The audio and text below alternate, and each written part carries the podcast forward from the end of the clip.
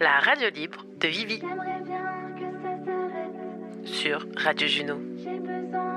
10 janvier 2022, 20h, c'est parti. Bienvenue à toutes et à tous.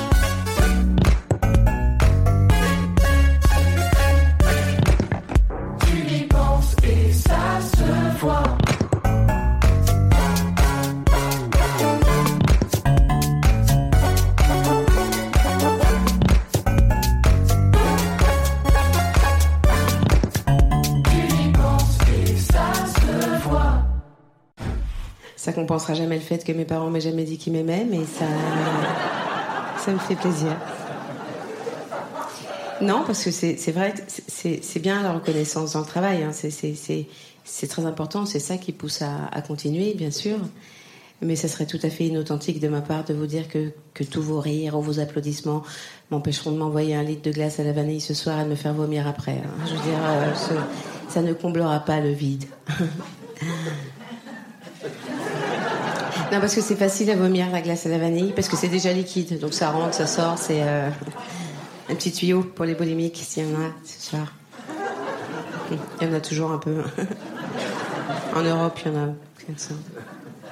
Enfin, moi je, moi, je me fais plus vomir en réalité. J'ai- arrêté cette pratique parce que, parce que je suis une adulte et que voilà, j'ai j'ai réalisé que c'était une aberration, bien sûr, de, de se faire vomir euh, quand il y a des gens qui ont faim.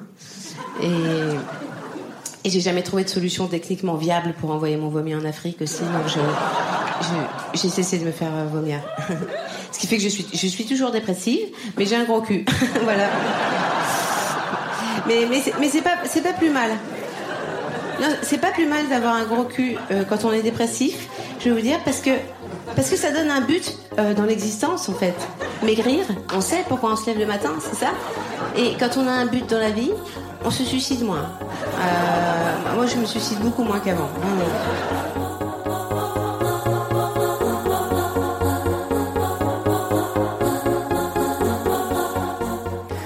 Salut le gang, je la joue, nouvelle intro avec un petit son derrière, c'est les gros moyens à la radio libre de Vivi et c'est surtout un gros kiff perso. En direct de Chambaud-les-Bains, on a ouvert avec le morceau de Jacques qui s'intitule Ça se voit et après comme ça, sans prévenir, on entre direct dans le sujet et je vous ai calé un petit extrait du spectacle de Blanche Gardin, je parle toute seule parce que je me souviens très bien du kiff quand j'ai vu pour la première fois ce spectacle de Blanche et de cette entrée de ouf où au bout de 5 minutes elle envoie son texte sur la boulimie, sentiment d'appartenance incroyable que j'avais ressenti. Oh une copine bully, qu'elle soit elle-même bully ou pas, je m'en fichais royalement à l'époque. Avec mes potes, on avait enfin une meuf qui avait réussi à caler ça sur scène. Et oui, je parle de chez les Boulis. Moi, j'avais même pas 11 ans que je bouffais en cachette des bols d'huile entiers mélangés à de la chapelure quand je rentrais des cours, que je déglinguais des pots de maillot suivis de céréales, de pain et tout autre aliment, un peu de tout en grande quantité, mais sans jamais finir un des ingrédients, toujours en laisser un peu pour ne pas donner d'indices, vivre principalement pour bouffer, fumer et boire à outrance. J'ai trouvé le répit vers mes 29 ans alors bas les oves d'être catalogué bouli, j'assume. Et parce que j'aurais aimé plus de sujets et moins de tabous là-dessus, je fais de l'émission 5 de la radio libre de Vivi une spéciale boulimie et bonne année. À toutes les personnes qui partagent ce grand secret, qui mangent trop parce qu'elles ne s'arrêtent plus de manger, celles qui vomissent, celles qui gardent tout, qui ne mangent plus, qui compensent par le sport, qui comptent les calories sans relâche, à toutes les personnes qui prennent des laxatifs pour perdre quelques grammes sur leur balance, celles qui se pèsent dix fois par jour avant et après être allées aux chiottes dans le but ultime de faire baisser le chiffre, à celles qui sont obsédées par manger sainement, à celles qui se lèvent tous les jours en se disant aujourd'hui je ne craquerai pas, et à celles qui se couchent le soir désespérées parce qu'elles ont craqué, aux personnes qui ont trouvé la paix dans le grand repos, et à celles qui se demandent comment fait sa collègue pour garder sa taille 36 en mangeant autant de pizza le midi à la mozzarella, à celles qui commencent un régime et celles qui ont repris les kilos de celui-ci en moins de 7 jours, à celles qui n'en sortent plus de chez elles, à toutes ces personnes qui savent à leurs proches. Cette émission numéro 5, c'est la nôtre. Boulimie, notre ami, ce soir, on te démystifie. Bla bla bla bla pouki. Un petit coup de douchette sur la minute. Ferme la porte à la pouki dans le side. sur Radio Juno.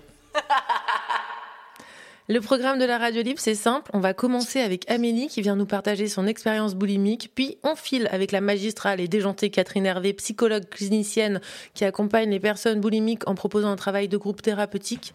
On continuera à boulotter avec Seb qui a des choses à dire sur sa vie de boulie. Une petite incartade d'Aurélie sur la boulimie en temps de Covid.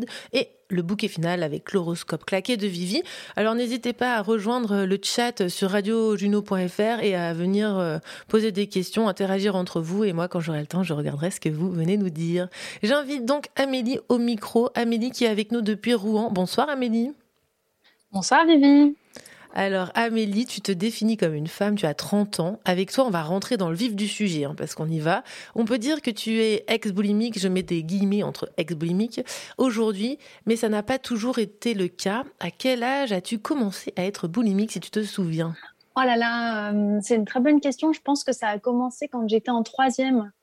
Mais, euh, mais c'est difficile à dire parce que j'ai longtemps pensé que la boulimie, c'était le fait de se faire vomir, alors qu'en fait, euh, c'est très loin de ça. C'est plutôt beaucoup plus le rapport à la nourriture et ce besoin de compenser euh, les émotions par de la nourriture. Et ça, ça a peut-être commencé bien avant, du coup. Ah Oui, alors ce que j'allais te demander, en effet, sans rentrer sans trop dans les détails, on n'est pas là pour faire du Mhm. TF1 avec la meuf qui vomit tout le temps. Quelle, quelle forme prenait toi ta boulimie dans ta vie? Ah, euh, alors, euh, j'avais tendance à, à manger beaucoup. Et comme je voulais garder ma ligne, euh, ben, il m'arrivait de me faire vomir. Mais comme le dit Blanche, il y a des moments où, où tu arrêtes et que tu dis que bon, bah, finalement, avoir un gros cul, c'est pas si grave. Voilà. Donc, ça, ça dépendait des moments. Et est-ce que Voilà. tu avais des moments vraiment de répit où tu pensais tout le temps à la bouffe? Oh, je, pense, je pense que je pensais tout le temps à la bouffe, ouais, de mémoire. Effectivement. Et euh, j'avais tous les matins un peu cette angoisse de me dire euh, est-ce que je vais craquer ou pas?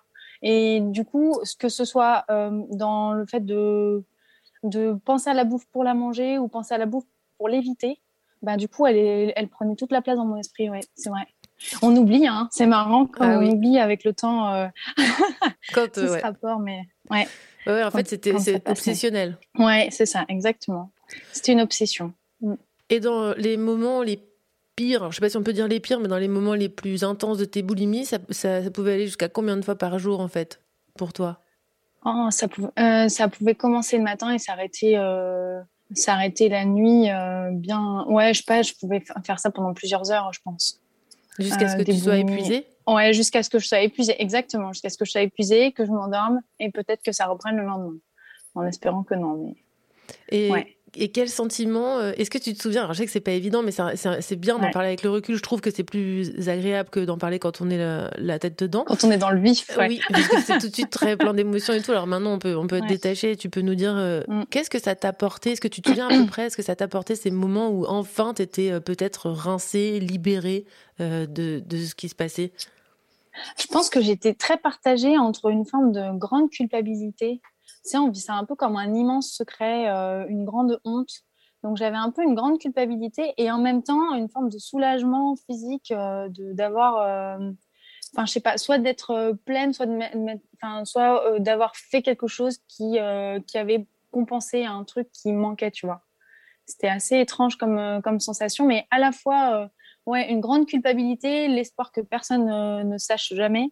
Et en même temps, euh, et en même temps, bah, c'était le, mon seul, ma seule issue, si tu veux, pour, euh, pour arriver à supporter un peu la, la vie, quoi. Donc, euh, ouais, Et, je dirais ça comme ça. Mm. Tu nous parles, enfin moi j'adore parce que tu, tu dis, euh, tu parles du, du grand secret. Donc euh, là aujourd'hui tu en parles librement. Donc faut, faut se dire que c'est pas du tout la même chose parce que tu t'es libéré de ce que tu appelais le grand secret. Qu'est-ce que Ouais. c'est Comment tu vivais ce grand secret? C'est-à-dire que tu voulais pas que les gens le sachent C'était comment tu faisais toi? Ah, je vivais ça comme une immense honte. Euh, alors, le fait de manger en grande quantité, ça, ça un côté, enfin, moi, je le vivais comme quelque chose de assez dégradant, tu vois, ce besoin de, d'emmagasiner une très grande quantité de nourriture. Donc, euh, je faisais en sorte que personne ne le sache. Et pareil, le fait de se faire vomir, le fait de se faire vomir, c'est un truc, euh, t'espères que personne ne saura jamais. Donc, je sais que dans mon entourage, il y en a qui s'en doutaient, mais, euh, mais ouais, c'est quelque chose que tu vis et que tu, tu n'échanges pas du tout avec les gens. Et c'est que après, euh, après la thérapie et m'être rendu compte qu'il y avait d'autres personnes dans mon cas que j'ai réussi à en parler et à mettre des mots sur, euh, sur tout ce truc de la boulimie qui était pour moi à la fois quelque chose que je vivais au quotidien et pour autant un grand mystère parce que c'était pas nécessairement bien défini dans mon esprit. Et est-ce qu'on peut que dire que, que tu manquais de représentation autour de toi de personnes boulimiques? Parce qu'en fait, quand tu vis ça toute seule dans ton coin et que t'as pas de Mm. représentation, tu vois, dans les films ou je sais pas, tu sais pas forcément ce qui t'arrive en Ouais. fait. Mm, mm. Mais c'est exactement ça. Euh, je pense que je me représentais pas du tout. Et puis, euh, quand je suis née, il n'y avait pas nécessairement Internet et autant de représentations qu'on peut en trouver aujourd'hui. Et, euh, et c'est vrai que j'ai peiné à trouver des gens qui étaient un peu comme. bah, avant la thérapie, n'avais jamais rencontré des gens qui étaient comme moi. Et quand on parlait à des thérapeutes, ils, en fait, je pense qu'ils ne savaient pas du tout ce que c'était qu'être euh, boulimique. En fait.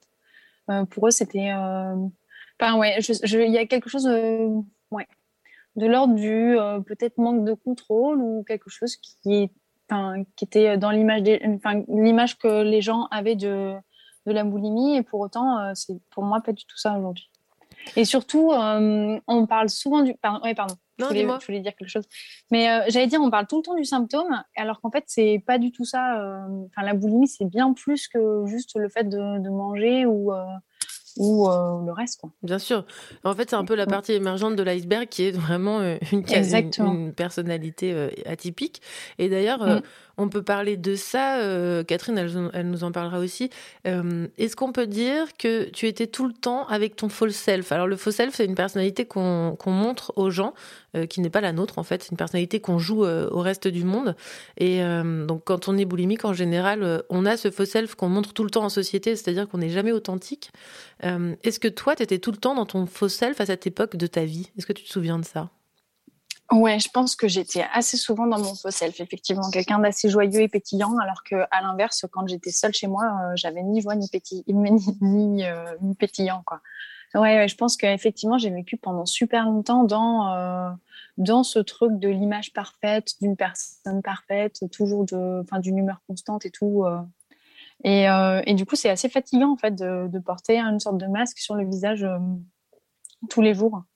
Et euh, Et est-ce qu'on se rend compte de ça quand on vit les choses? Est-ce qu'on se rend compte qu'on joue le faux self ou, ou on fait des choses comme on peut robotiquement et en fait c'est quand on est en thérapie que, que ça y est on commence à voir euh, le, le souci? Et moi, je pense que c'est, je, je pense que je m'en étais pas rendu compte.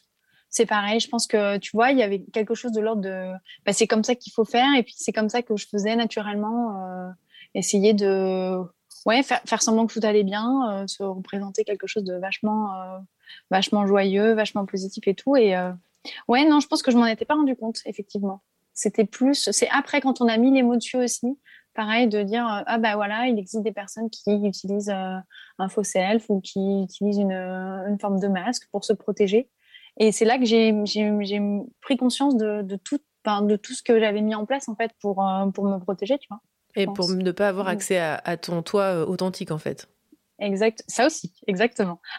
Enfin, peut-être que le, le soi authentique, d'ailleurs, on en, on en reparlera avec euh, Catherine, hein, euh, euh, peut-être Mm. qu'à ce moment-là, il n'existe même pas, il est même pas construit, d'où la, la nécessité de faire un travail sur soi. Oui, je pense effectivement. Mais Catherine en parlera bien mieux que moi, je pense. Après, nous, on vient Mm. chercher ton Mm. expérience. Et d'ailleurs, euh, C'est vrai. comment étaient, si tu te souviens, tes relations aux autres pendant cette période? Comment tu, comment tu vivais en- en- les relations dans la société Ça se passait comment? Eh ben, moi, j'avais l'impression que ça se passait bien. Et en fait, non, je pense que ça se passait pas. tu vois? Alors, qu'en fait, ça je me permets si juste de, de dire qu'on va beaucoup rigoler euh, par rapport à la boulimie, hein, qu'on se permet, que, que c'est un trouble très grave et qui peut être très, euh, qui peut être source de souffrance pour des personnes. Mais c'est vrai que on peut aussi se permettre de, de prendre avec du recul et un peu de légèreté quand on en sort. Donc c'est pour ça qu'on Mm. va se permettre euh, des fois de rigoler comme comme des autruches. Et Mm. donc toi, tu me disais que à l'époque, en effet, tu pensais que ça se passait bien, mais en fait pas forcément. Mais en fait, pas forcément. Voilà, exactement. Donc, euh, j'avais le sentiment que mes amis, enfin, tu vois, que j'étais quelqu'un de très sympa et tout ça. Mais en fait, je me rends compte maintenant que euh, ben, j'avais tendance à prendre toute la parole et à parler beaucoup, pas, et pas du tout savoir écouter les gens. Et, euh, et du coup, ça faisait que tu avais un déséquilibre dans les relations qui se créaient, tu vois. Alors, les gens me trouvaient agréable, mais c'est vrai que ben, tu as un déséquilibre. Et du coup, ben, j'étais jamais pleine de, pleine de l'échange. Euh, Enfin, ça me remplissait pas comme ça aurait pu me, rem- me- oui. Enfin, je sais pas, c'est mal, peut-être mal exprimé, mais euh, tu as quelque chose de l'ordre de dans, dans l'échange avec les autres qui qui te bah, qui te ravit, qui te qui te permet de d'être. Et je pense que bah, du coup, comme c'était un peu déséquilibré, ben c'était pas ça. Et est-ce Et, que euh, dans mm. tes relations, par exemple, amoureuses, ça donnait quoi? Oh là là, dans mes relations amoureuses, c'était euh, quand je- quand j'étais amoureuse, tu vois, c'est comme la boulimie disparaissait. Mhm. Et du coup, je pense que je j'y avais un j'ai une forme d'addiction à être au fait d'être amoureux, tu vois. Et, euh, et après, au fur et à mesure du temps de la relation, la boulimie peut revenir. Et du coup, euh, t'as ouais, je, je- j'ai en fait j'avais tendance peut-être à utiliser les personnes comme des pansements euh, pour euh, pour essayer d'être mieux dans mon dans mon moi. Et en fait, voilà. Donc ça fait que j'étais très investie dans les relations Mhm. mais euh, parfois euh, un peu trop euh, trop là, trop présente et trop trop à attendre beaucoup de choses de la personne avec qui j'étais. Ouais, donc à mettre beaucoup de Voilà. pression sur l'autre, quoi. Exactement. Ouais. Oui, et puis, et puis aller, Mm. ouais, un, un pansement humain, c'est pas très pratique. hein. Non, c'est le moins qu'on puisse dire. Effectivement, c'est pas très pratique. Exactement. Et alors, donc, toi, tu as pu suivre la thérapie de groupe de Catherine qu'on va écouter juste après. Dans ton expérience, est-ce que tu te souviens euh, si le groupe, au tout départ, il te faisait peur Tu vois, cet endroit où tu allais rencontrer euh, bah, tes pères, les gens, les meufs comme toi ou, ou les hommes. Mm. Est-ce- Qu'est-ce que ça t'avait fait à l'époque tu, tu peux te rappeler pour nous? Ouais. Alors euh, déjà, j'avais découvert le groupe par une vidéo qui avait été publiée sur YouTube. Et là, pour la première fois, j'avais l'impression que les personnes mettaient le, les mots sur ce que je ressentais, tu vois. C'est comme si pour la première fois, j'étais comprise par un, groupe de personnes. Et du coup, je suis allée avec beaucoup d'appréhension quand même, parce que c'était une thérapie de groupe et il y avait quand même beaucoup de personnes. Donc, j'étais assez intimidée. Mais à la fois, euh, donc j'étais très intimidée, j'avais quand même assez peur. Et en même temps, euh, j'ai trouvé que les, groupes de thérapie, c'était presque les meilleurs moments de ma vie, si tu veux, à ce moment-là. Parce que, euh, parce que je me sentais bien, je me sentais comprise et surtout, euh, ben, ça répondait à un vrai besoin de, de comprendre euh, pour- enfin, comment j'en étais arrivée là, si tu veux. Et D'autant que- est-ce que tu avais fait de la thérapie individuelle avant? Ouais, j'avais fait de la thérapie individuelle, mais ça s'était pas très bien passé. C'est-à-dire Euh, j'avais fait. J'adore les histoires de boulimie qui font de la thérapie individuelle, ça peut être assez magique. Ben, je sais pas. J'ai eu une thérapeute à un moment. euh, J'avais l'impression que la thérapie s'était passée dans l'autre sens, c'est-à-dire qu'elle me racontait ces trucs et euh, et du coup, mais peut-être parce que tu sais, comme, enfin, tu sais comme on est en fait. Tu es capable de, de dire que tout va très bien et à exprimer, exprimer un peu ce que la personne en face de toi souhaite entendre. Et du Mhm. coup, bah, je sais pas, c'est comme si la thérapie s'était inversée. Et donc, c'était elle qui me racontait ces trucs. Et puis, euh, et puis donc, alors, j'avais mis un terme un jour à, à la thérapie. Et la personne s'était mise à pleurer au téléphone et tout. Enfin, c'était hyper bizarre. Voilà. Ah oui, Là, cap- donc ça, c'était. Capacité Ouais, ouais, incroyable quand même. Ouais, ouais, non, c'était vraiment bizarre. Et après, sinon, euh, j'avais fait une thérapie avec un monsieur, mais qui était vraiment très bien. Mais comme j'ai découvert la thérapie de Catherine et Catherine voulait qu'on fasse que un seul, une seule thérapie à la fois. Euh, du coup, j'avais, euh, j'avais été amenée à arrêter. Voilà. Mais juste deux personnes, en fait. Donc, une personne qui était un peu étrange et après, Catherine. C'est vrai que alors ça, on en reparlera avec Catherine, mais il y a quand même une grosse capacité euh, chez les personnes boulimiques ou d'autres euh, personnalités comme ça qui ont des addictions à retourner un peu le cerveau de son psy s'il est, et s'il est un Mm. peu pas trop prêt à traiter les troubles euh, comme euh, la boulimie. Ouais, exactement. Et- assez, Et alors, donc, tu as vécu tout ça. et il y a quelqu'un sur le chat qui nous dit que c'est la thérapeute qui aurait dû te payer. C'est pas faux. Eh ouais, t'aurais pu euh, aller chercher un peu d'argent. J'aurais peut-être pu gagner de l'argent, Mm. ouais. Euh, alors aujourd'hui, aujourd'hui concrètement, après tout ça, euh, comment tu te sens dans tes relations aux autres? Ah, je me sens vachement mieux. Ce qui ne veut pas nécessairement dire que c'est parfait, mais euh, je me sens beaucoup mieux et je pense que je suis plus à l'écoute des, des personnes autour de moi et les relations sont plus saines. Bon, c'est un travail, après, c'est un travail de tous les jours. hein, je veux dire, savoir communiquer avec les gens. C'est, euh, enfin, c'est tous les jours, il faut faire attention et pas revenir dans les vieux, euh, dans les vieux schémas euh, que j'avais quand j'étais enfant, quoi. et Enfin, alors, enfant et jeune adulte, mais. Mm. mais alors, qu'est-ce que c'est un, par exemple, qu'est-ce que c'est un vieux schéma de personnes euh, boulimiques en relation avec les autres? Là, comme ça, tu penses à quoi? C'est- ah, Pour moi, c'est cette capacité à parler, parler, parler, et pas du tout écouter les personnes autour, couper la parole, euh, reparler de soi, tu vois, reparler, parler, parler, parler, parler. Ouais. Prendre tout l'espace. Ouais. Pour Et moi, c'est- ça. Enfin, et, je pense, je sais pas si c'est ça pour tout le monde, mais moi, en tout cas, c'était comme ça que ça fonctionnait. Voilà. Et Donc, euh, est-ce que tu as remarqué, toi, que en travaillant tes relations avec les autres comme ça, euh, c'est par ce biais-là que la boulimie s'est éloignée peu à peu? Ah ouais, complètement. C'est à force de pratiquer les exercices que Catherine nous avait fait faire que j'ai vu que les, les symptômes étaient, disparaissaient. Et d'ailleurs, euh, ouais, ils ont disparu D'ailleurs, un la peu avant la boulimie, fin de la elle thérapie. part pas euh, du jour au lendemain.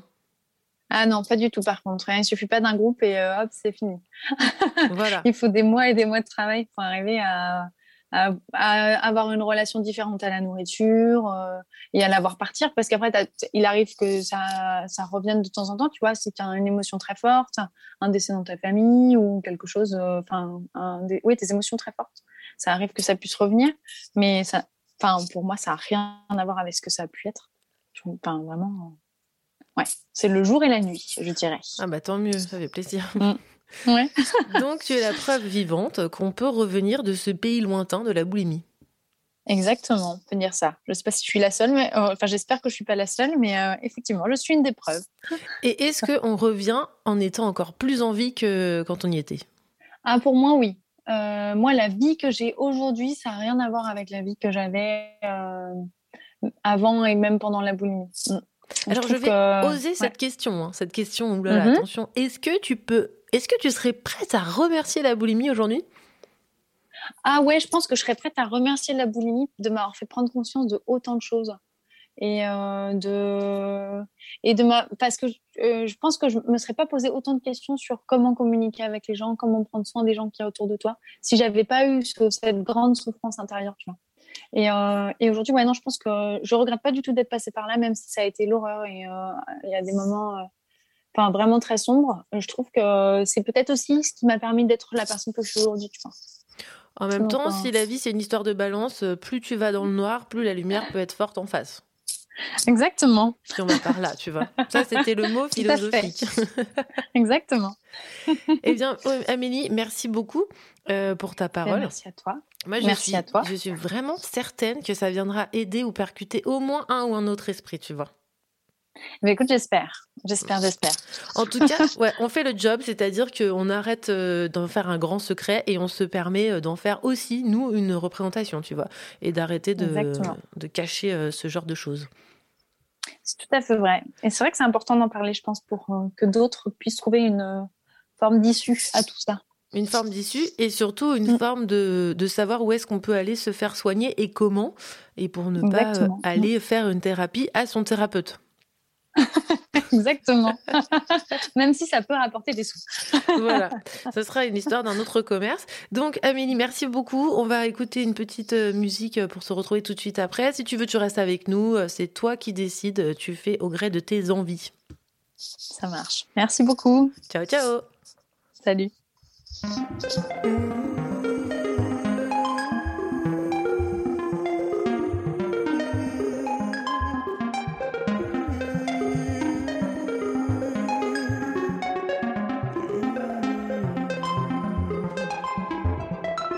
Et le jour commence. Tu n'as plus l'envie d'aller faire la fête, d'aller choper des mecs.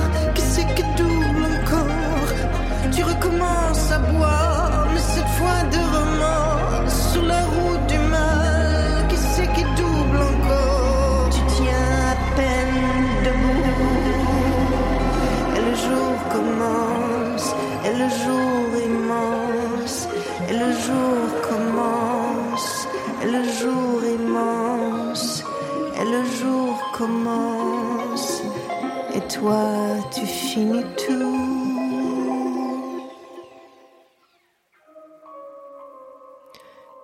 C'était Rhône featuring Jenny Bess avec Le jour commence sur la radio libre de Vivi. Et sans plus attendre, accueillons Catherine Hervé. Bonsoir Catherine. Bonsoir Viviane. Alors Catherine, je ne sais pas si tu connais la tradition dans l'émission, mais chaque invité a un portrait sur son générique de Game of Thrones. Et pour toi, c'est maintenant.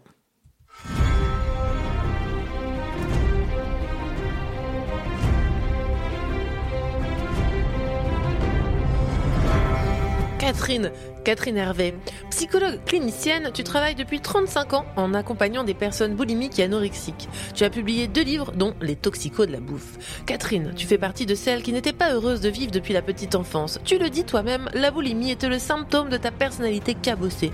Ado, tu étais déjà chez le psychiatre sous antidépresseur. À 20 ans, tu découvres la philosophie et la psychanalyse pendant un an. C'est sur ce divan que tu connaîtras enfin cette sensation de liberté, de pouvoir parler de tout. À l'issue de tes études en psychologie clinique, tu sais que tu veux gagner ta vie, mais pas en étant la psy qui se tait derrière et laisse tourner une personne en boucle. C'est en faisant une année en psychosociaux que tu expérimentes la pratique du groupe. Pas dans un but thérapeutique, mais pour apprendre sur le comportement humain. Et là, tu constates que tu as plus d'affirmation de toi-même dans ces groupes, plus de confiance et ta boulimie s'éloigne. À part Jane Fonda en 1985 qui ose parler de boulimie, personne n'en parle. Tu y vois tout de suite une clientèle immédiate possible pour lancer ton activité de psy. Tu lances une annonce dans la presse et te voilà parti pour tes premières soirées groupe par semaine. Débutante, tu apprendras plein de choses sur les boulimiques. Tu seras surprise par les profils de ces personnes, parfois au plus haut de l'échelle sociale. Tu étais à des années-lumière d'imaginer ça. Un article dans le journal des médecins, puis dans Elle, et plein d'appels, et te voilà organiser tes premiers week-ends de thérapie intensive. Tu ne pensais pas te spécialiser dans un domaine, mais aujourd'hui, on peut dire que tu l'es bien. Le groupe s'est imposé, le groupe a fait ses preuves. Merci de venir partager toutes ces années d'expérience, de recul et de savoir, ainsi que ta philosophie. Bienvenue, Catherine Hervé.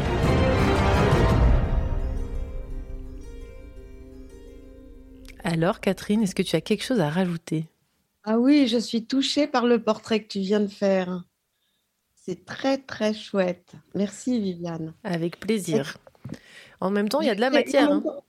Oui, oui. Et puis en écoutant ton premier témoignage, je trouve que ça fait plaisir d'entendre une émission qui parle enfin de la boulimie telle que elle doit se comprendre.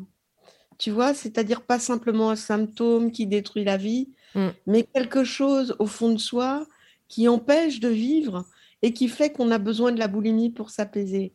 Donc c'est ça qu'on entend par ton émission et franchement, qu'est-ce que j'en suis contente. Ah bah c'est c'est pas fini parce que tu vas vraiment venir creuser le sujet avec nous là-dessus. Et, euh, et avant de se lancer, je, je t'amène et je nous amène sur le marché des Vences, là où j'habite, en Ardèche, où samedi matin, j'ai réalisé un micro-trottoir sur le thème de la boulimie. Et on se retrouve tout de suite après, on va écouter ces gens. La radio libre de Vivi. On est samedi matin, il est presque 10h, 11h, je suis au marché des Vences. Et je pense qu'il n'y a pas meilleur endroit avec toutes ces bonnes odeurs de poulet rôti, de bouffe et tout pour poser la question qui arrive sur Radio Juno. Pour vous, qu'est-ce que c'est la boulimie? C'est une bonne question. La boulimie, euh, c'est ne pas savoir s'arrêter de manger? C'est trop manger pour compenser? Et est-ce que c'est une histoire de volonté Non. C'est c'est nerveux. Ah, la boulimie, c'est quand on mange trop. Ouais, c'est ça. Exactement ça. Et est-ce que c'est une histoire de volonté Euh, oui, je pense que oui. C'est-à-dire Eh Ben, le, gars- le- la personne qui est boulimique, c'est quelque chose, c'est quelqu'un qui ne qui se pousse à manger parce qu'il a toujours faim, il a toujours faim, il, il a, il, a, il pense qu'il a faim mais alors qu'il n'a pas peut-être pas faim, mais euh, c'est une volonté de manger, ouais. Moi, je pense que la boulimie, oui, c'est aussi une histoire de maladie. Quand on mange autant, c'est qu'il y a un problème derrière. Problème psychologique. On est bien d'accord? Je pense que c'est une histoire de souffrance, de blessure et de compensation. La boulimie euh, Marie Monroe. C'est-à-dire? C'est-à-dire qu'elle mangeait beaucoup et elle se faisait vomir pour rester belle et mince. Je suis la professionnelle la boulimie. C'est quand on mange beaucoup qu'on a des crises et que on mange, on mange beaucoup de sucre ou beaucoup de salé et qu'après ben, on regrette et que soit on se fait vomir ou soit on, juste on regrette et on va courir. J'ai été un- une forme de boulimie, pas, pas euh, celle où on se fait vomir, tout ça, mais euh, j'ai eu, euh, adolescente et tout ça, des crises, c'est-à-dire où j'ouvrais les placards et je pouvais manger des petits pois, du chocolat. et euh, ça m'a complètement quittée, ça c'est cool. Euh, alors c'est une, alors c'est une addiction parce que moi je suis addict euh, à la drogue et à l'alcool. Donc c'est en fait c'est c'est une addiction. Donc c'est-à-dire qu'on on- on a besoin de se remplir et après comme elles veulent en général rest- rester minces, elles se font vomir pour euh, pour évacuer le trop plein de nourriture. Euh, je pense que c'est une histoire de volonté que d'arrêter d'être boulimique, ouais. Je pense que. Ouais. Et Est-ce qu'à votre avis, c'est une maladie qui touche plus les femmes ou les hommes Les femmes. Pourquoi Parce que je pense que les hommes ils en ont rien à foutre d'être gros. Et voilà le micro-trottoir. Alors, on est de retour sur la radio libre de Vivi avec Catherine Hervé. Et pour rebondir sur ce qu'on vient d'entendre, Catherine, est-ce que tu peux définir la boulimie pour qu'on sache bien de quoi on va parler? Alors, la boulimie, c'est un des symptômes d'une personnalité hypersensible depuis la toute première enfance. C'est-à-dire que, euh, en fait, ça, même quand on passe une adolescence heureuse, euh, même quand on est content de vivre à l'adolescence, à l'adolescence, il y a quelque chose qui se passe qui fait que tout d'un coup, on ne sait plus qui on est, on ne sait plus ce qu'on veut, on a envie de rien, on se sent à côté de soi-même et on a des immenses angoisses. Et c'est à ce moment-là qu'on se jette sur la nourriture, comme d'autres se jettent sur la drogue, ou des adolescents se jettent sur la drogue ou sur la sur l'alcool. Euh, voilà, la boulimie, c'est un, un des moyens de s'apaiser quand on a trop d'angoisse. Est-ce que ça peut commencer avant l'adolescence? Oui, je crois que ça peut commencer vers les. Oui, on... moi, en ce qui me concerne, j'étais toujours très intéressée par la nourriture, même quand j'étais petite, et je me souviens que maman me faisait des gros yeux noirs quand elle me voyait manger. J'étais un petit peu ronde et j'avais très- déjà très honte de mon corps, tout en étant pas si grosse que ça. Bien sûr. Mais je, je sais que maman avait elle-même honte de son corps. Donc voilà, il y avait un, il y a quelque chose comme ça. Je crois que, je crois que j'avais honte de tout en fait, de mon corps, mais de moi-même. Je me détestais, je... même avant, hein, même avant la, l'adolescence.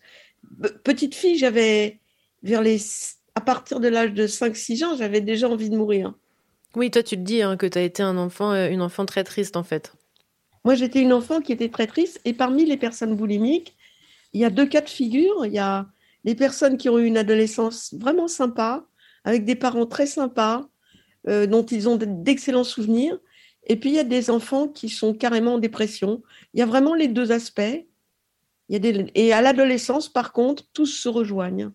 C'est-à-dire qu'à l'adolescence, on s'aperçoit qu'il manque un truc qui permet de vivre normalement. Donc ça serait une personnalité euh, qui, qui, dès le départ, aurait, euh, aurait pas un souci, je ne sais pas si on peut dire un- euh, le mot, mais qui aurait déjà euh, quelque chose d'atypique. Voilà, une personnalité hypersensible, tellement peut-être au bord de l'angoisse, même quand on est bébé, et on a besoin de plaire à maman, on a besoin qu'elle soit là tout le temps, on a besoin qu'elle ne nous quitte pas même pour aller dans la pièce d'à côté. On a d'énormes besoins. Alors quelquefois la maman s'en rend compte, mais quelquefois elle ne s'en rend pas compte.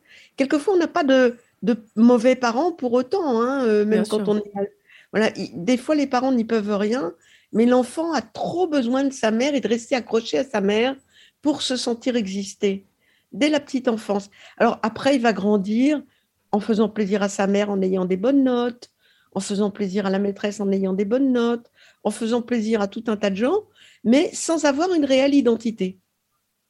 Et hum, selon toi, donc euh, là on est en train de commencer à parler un peu de la personnalité. Donc les symptômes, c'est la boulimie, c'est-à-dire qu'on on voit, euh, c'est ce qui, est en train de dire qu'il y a un problème dans, la personnalité.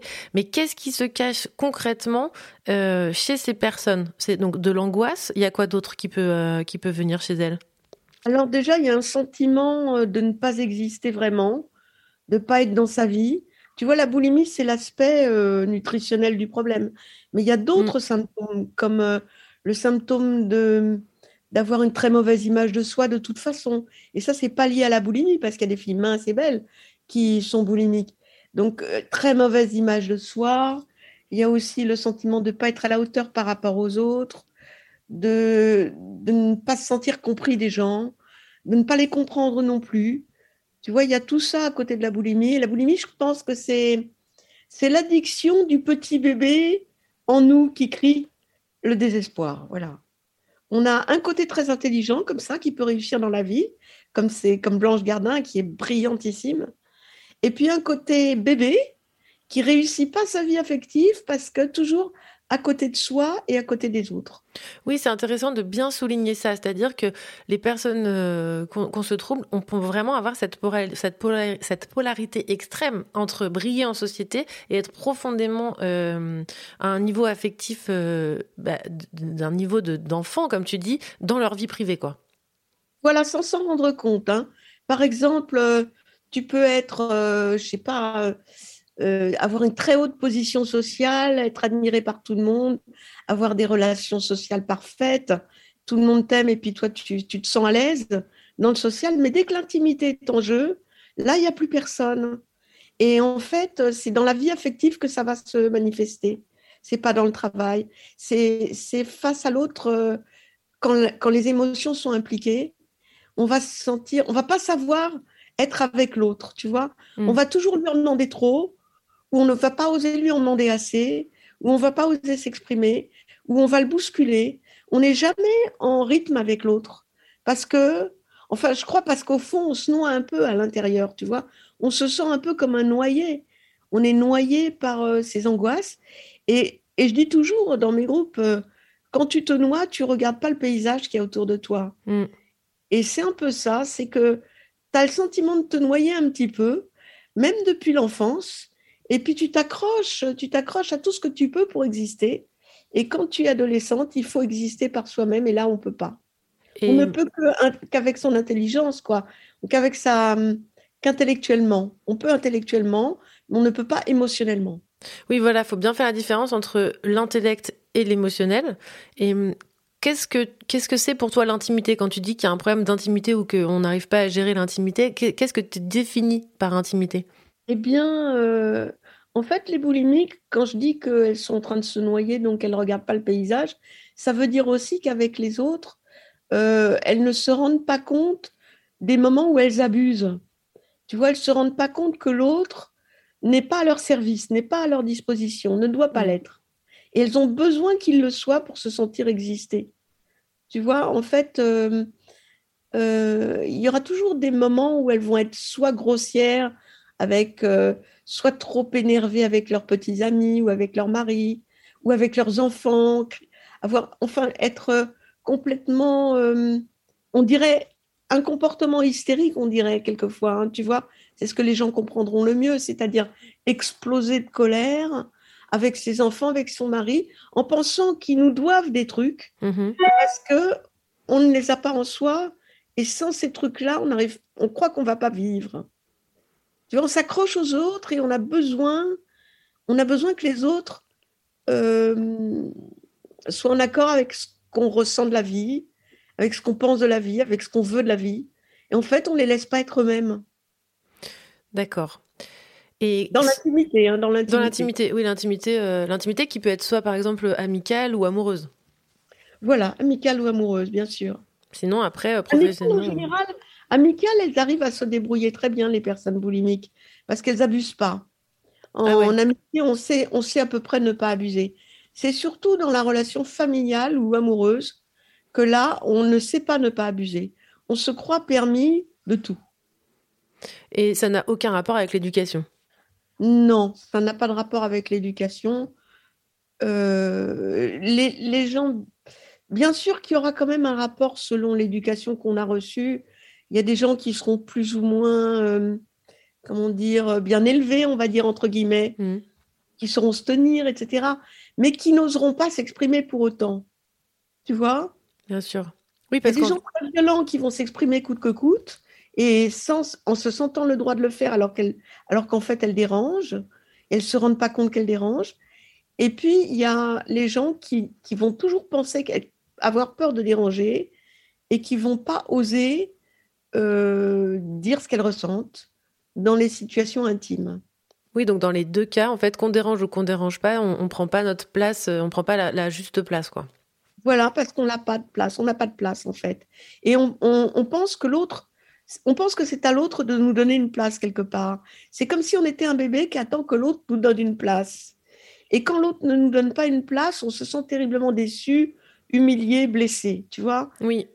Oui, je vois bien. Et d'ailleurs, c'est intéressant parce que je pense que ça peut parler peut-être aux gens qui nous écoutent. C'est-à-dire qu'il y a, y a des personnes qui, sont, qui ne se poseront jamais cette question dans, dans leur vie. Oui. Nous, si. Oui, oui, oui, tout à fait, tout à fait. Il y a des personnes, il n'y a pas que les boulimiques qui ont ça. hein. bien sûr. Les personnes hypersensibles, elles ont tendance à avoir ce côté-là et, et à ne pas forcément utiliser la boulimie comme euh, apaisement. Il y en a qui utilisent la violence, Mm. il y en a utilisent d'autres addictions. Et puis, il y en a qui ont des addictions euh, qui conviennent, quoi, tu vois, comme le travail, à fond dans le travail tout le temps ou, ou dans d'autres choses et, et ça ira, ce ne sera pas pathologique, ça les détruira pas trop. Mm. Et je pense qu'il y a beaucoup, beaucoup de personnes boulimiques qui, qui sont très malheureuses de ne pas réussir à être elles-mêmes. Ouais, et ça, il faut déjà, n'en a même pas accès. C'est-à-dire que je pense qu'on peut être boulimique sans se rendre compte de son symptôme. T'en penses quoi, toi? Euh, sans se rendre compte de son symptôme. Ben oui, par exemple, moi, je connais, j'ai connu des filles ou des garçons hein, Mmh, bien sûr. qui qui se retenaient d'avoir euh, des boulimies. Alors, en, en étant très, très tendus, très nerveux, très, euh, tu vois, euh, très serrés tout le temps dans la vie, en se retenant d'avoir des boulimies. Et là, ils ne savent pas qu'ils sont boulimiques parce qu'ils réussissent à se retenir. Mais c'est une forme de ils boulimie. Oui, pardon? Mais c'est une forme de boulimie. C'est c'est une forme de boulimie dans- en ce sens où on n'arrive pas à vivre dans sa peau normalement, à l'aise parmi les autres, sans quelque chose en plus que Ouais. soi. Oui, parce que on va, nous, on va pas trop s'attarder sur le symptôme, mais c'est vrai que c'est important de préciser qu'on peut être boulimique, c'est-à-dire euh, euh, en, vomissant, sans vomir, en compensant par le sport, en contrôlant son alimentation, euh, ou aussi en mangeant d'une certaine manière, c'est-à-dire en étant hyper obsessionnel sur les aliments sains ou pas. Ça, ça peut prendre plein de formes, la boulimie. Tout à fait, ça peut prendre plein de formes. Et alors, la forme la pire, c'est ceux qui vomissent pas, hein, contrairement à ce que les gens croient. Parce que on croit toujours que le- les boulimiques euh, vomisseuses sont les, personnes les plus atteintes, alors que pas du tout, c'est les personnes qui souffrent moins par rapport aux boulimiques hyper- hyperphagiques. Les boulimiques hyperphagiques, elles souffrent énormément, parce qu'elles ont, parfois des phases où elles mangent tellement qu'elles ont très, très, très, très mal au ventre et qu'elles n'arrivent plus à respirer. Mm. Et qu'en plus, elles peuvent pas se soulager, il y a toute la digestion qui, a- qui intervient derrière. Voilà, et elles ont mal à la tête le lendemain. Mm. Et beaucoup de. Enfin, moi, je plains beaucoup celles qui n'arrivent pas à se faire vomir. Ah, ça, c'est rare d'entendre ça. Merci, Catherine. Et euh, j'ai une question pour toi. quand on se fait vomir, je précise, hein, quand on se fait vomir, il faut quand même aller voir son médecin pour lui demander comment rattraper les carences que peuvent apporter les vomissements. Voilà. Voilà, ça c'est très important. hein. Il faut que le médecin soit compréhensif, qu'il comprenne qu'on ne peut pas ne pas avoir de boulimie et qu'il faut aider la personne à ne pas tomber malade de carence. Oui, ce qui est intéressant dans ton approche, c'est que toi, tu diabolises pas du tout le fait de vomir. C'est qu'un symptôme et t'en fais juste quelque chose de bah, euh, qui, qui se passe tous les jours. Et euh, au contraire, vivre avec, c'est-à-dire, euh, comme tu dis, euh, prendre en compte que le fait qu'il va te manquer des nutriments dans ta vie. Voilà. Et aussi, par contre, les... il existe quand même, hein, malgré que les boulimiques soient généralement minces, parce que la plupart se font vomir, celles qui sont qui se font pas vomir, elles sont héroïquement, euh, elles ont un comportement héroïque avec le sport. C'est-à-dire quand elles ont mangé, elles réussissent à faire du footing euh, d'une façon extrême, des sports intenses et tout. Je sais pas comment elles font tellement, tellement j'ai de la peine pour elles, tellement c'est dur. Et, euh, mais elles réussissent à ne pas être grosses du coup. Mais quelle vie, quelle vie.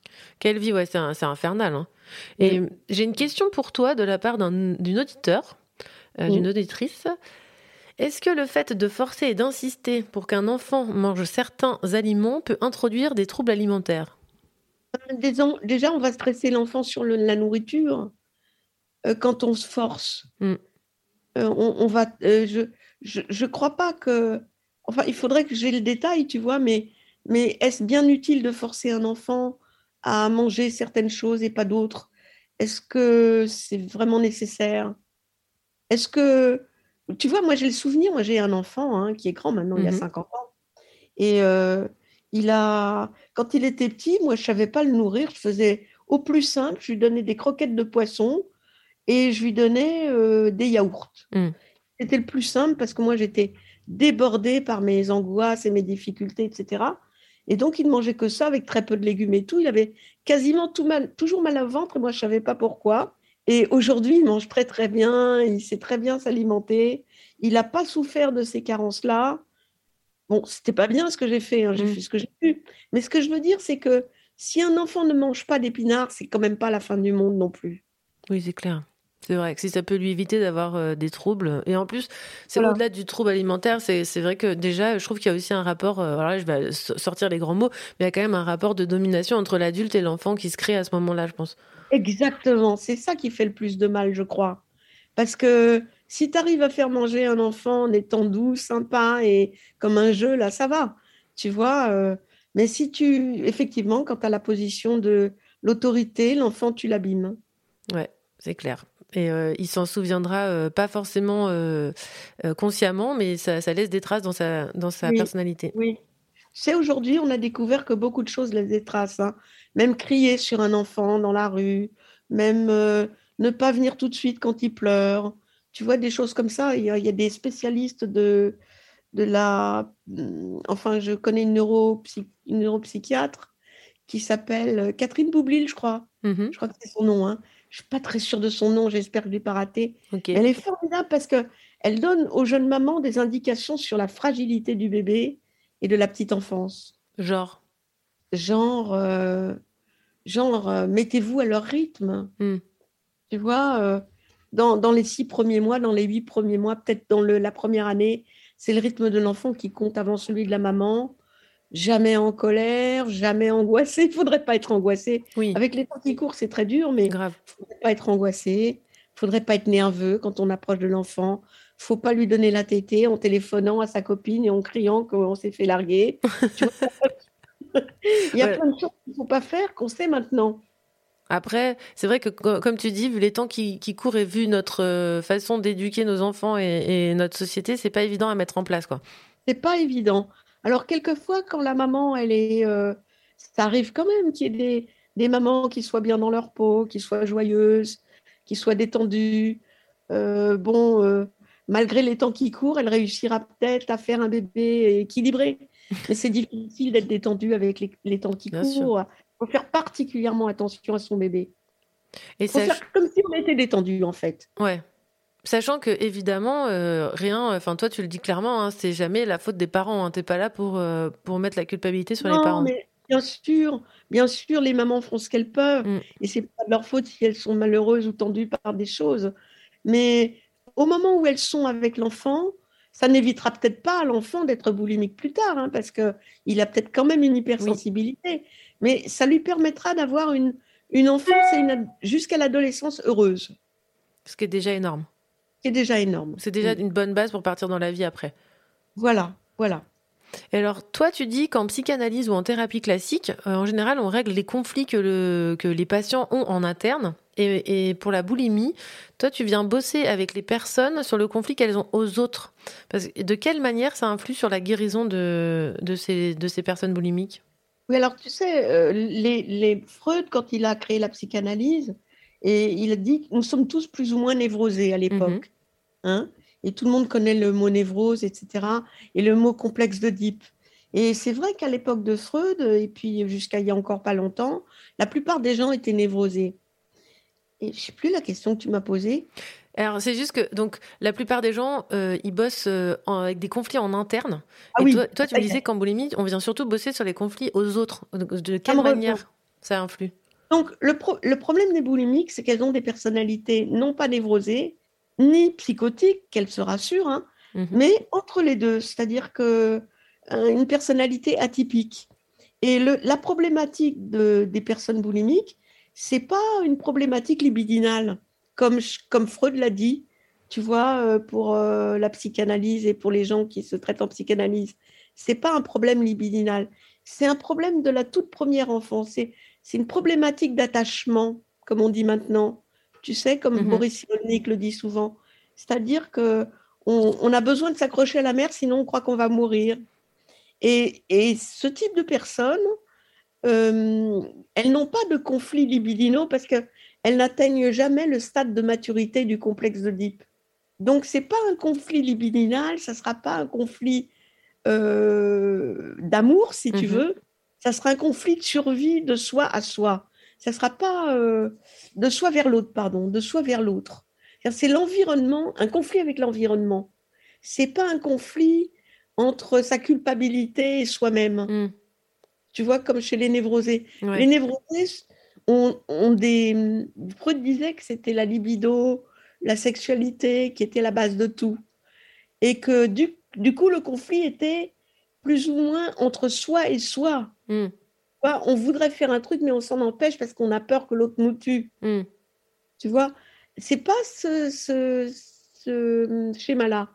Chez les boulimiques, c'est un symptôme euh, qui relève d'une personnalité atypique et donc son problème, c'est exister, se sentir exister. C'est pas du tout, elle n'en est pas du tout au sexe, hein. pas Oui. du tout à la libido. Elle est vraiment, euh, c'est le rapport aux autres qui peut la mettre euh, dans cette position euh, de souffrance. c'est qu'elle c'est qu'elle reste toute sa vie un petit bébé qui a besoin d'être pris en charge, même si elle devient plus tard une célébrité euh, ou un chef d'entreprise, pas sur le plan affectif. Alors, je propose qu'on se fasse une petite pause musicale et on se retrouve tout de suite après. Ok, Catherine? D'accord, d'accord.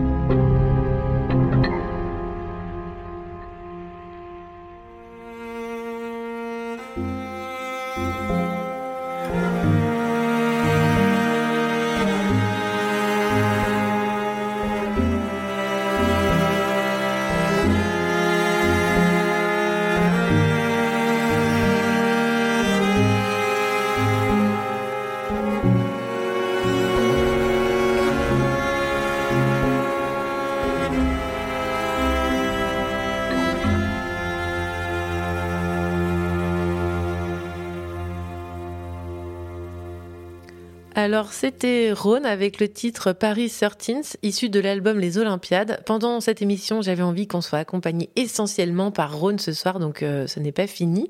Euh, vous qui nous écoutez, n'hésitez pas à venir euh, sur le, chat de Radio Juno et venir vous poser vos questions si vous avez envie à, Catherine ou aux autres invités.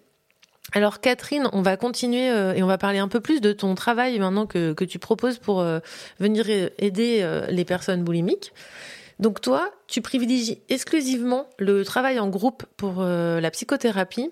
D'où est venue cette certitude que c'est le groupe qui allait fonctionner? Peut-être par ma propre expérience, parce que moi j'avais fait beaucoup d'individuels quand j'étais très mal.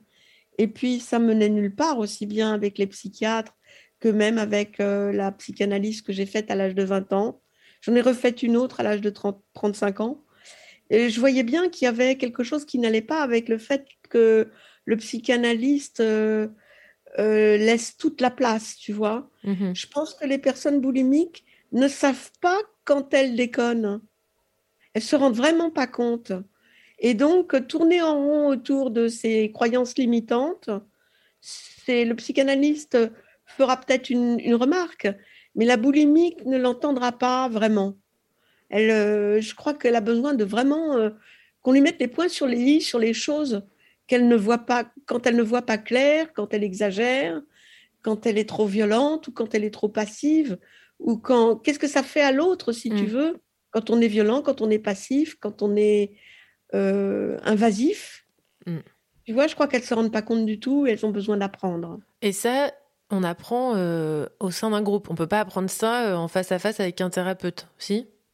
Je crois qu'aujourd'hui, il y a une nouvelle thérapie qui vient de naître, c'est la mentalisation. Mhm. Et là, c'est assez formidable. C'est Peter Fonagy et euh, Alexandre Bateson, je crois, Mhm. qui ont créé une, une- une forme de thérapie qui est, euh, le, le- qui, est, qui est une thérapie de la relation. C'est-à-dire que tout le monde dit ce qu'il pense. La personne boulimique dit ce qu'elle pense. Enfin, en fait, il fait avec des borderline, pas avec des boulimiques. Ok. Euh, moi, j'ai un peu l'impression que toutes les boulimiques sont borderline, mais c'est pas l'idée de tout le monde. D'accord. Alors, lui, il fait avec les borderline, et alors lui, il fait, euh, il dit que, hum, il dit tout ce qu'il ressent de ce que la personne lui a dit. Il dit quand il est blessé, il dit quand il ne comprend pas, quand il sent que c'est faux, il explique quand il sent que c'est une croyance limitante. Il y a un vrai dialogue d'égal à égal qui se, qui se passe entre la personne et le, et le psy, qui fait que ça peut aller quelque part, parce qu'on apprend la relation à l'autre. Et en apprenant la relation à l'autre, on finit par avoir une relation à soi-même. C'est ce que dit aussi le philosophe Charles Pépin dans un livre qu'il vient d'écrire qui s'appelle La rencontre. Ah oui, j'ai J'adore écouté Charles ce Pépin. podcast. Oui.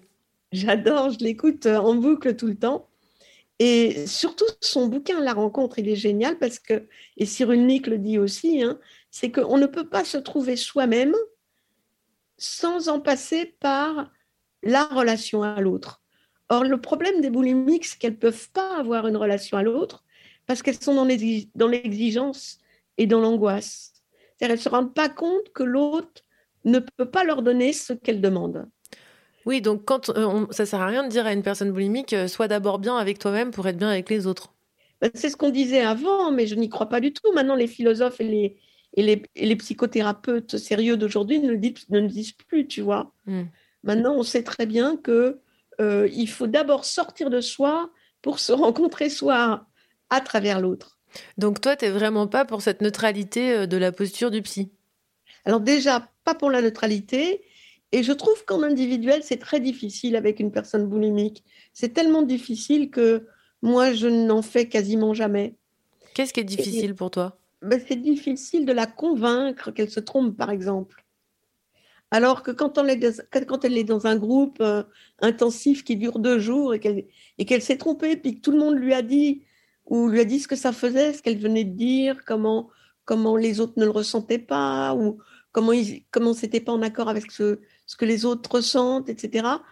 Petit à petit, la personne dans un groupe, elle se rend compte qu'elle se trompe. Hmm. Oui, c'est ça le fonctionnement du groupe, c'est que c'est les autres qui font miroir et il y a beaucoup de miroirs. Voilà. Ce qui peut être pratique. Et donc toi, si on parle euh, de ta méthode, tu organises des séances intensives en groupe euh, sur un week-end, par exemple. Euh, mais donc elle s'engage à faire 18 groupes, si je me, si je me trompe pas. Tout à fait. Les gens, ils peuvent essayer une fois ou deux sans engager, sans s'engager, pour voir si vraiment ils aiment bien, s'ils supportent et tout. Et puis surtout, ils voient aussi le, le cheminement des, des gens qui ont déjà fait plusieurs groupes.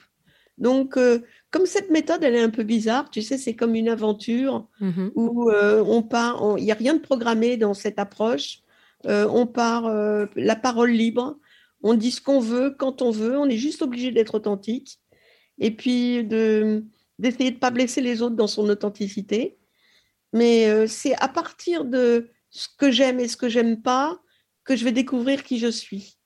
Oui, d'ailleurs, toi, tu dis souvent que, par exemple, euh, on, on- on peut ne pas savoir ce qu'on aime dans la vie, alors autant commencer par ce qu'on n'aime pas. Voilà, voilà. Souvent, les boulimiques, elles disent ça. Elles disent, quand, quand on leur demande, mais essaye de trouver ce qui te fait plaisir ou ce que tu aimes, ou partons de là. Ou même quand elles font une séance d'hypnose, l'hypnothérapeute leur dit, euh, essaye de trouver une image rassurante ou apaisante. Et elles ne trouvent pas, parce qu'elles sont tout le temps tendues, tout le temps tendues. Et, et donc, elles ne retiennent pas, euh, même quand elles ont été apaisées, elles ne le, elles ne le retiennent pas. Elles ne retiennent que l'angoisse, elles ne vivent que dans la tension permanente. Et pendant, par exemple, un week-end, toi, donc en groupe intensif, euh, donc c'est deux jours, c'est combien d'heures par jour, les séances? Euh, en tout, c'est 8 heures sur le week-end.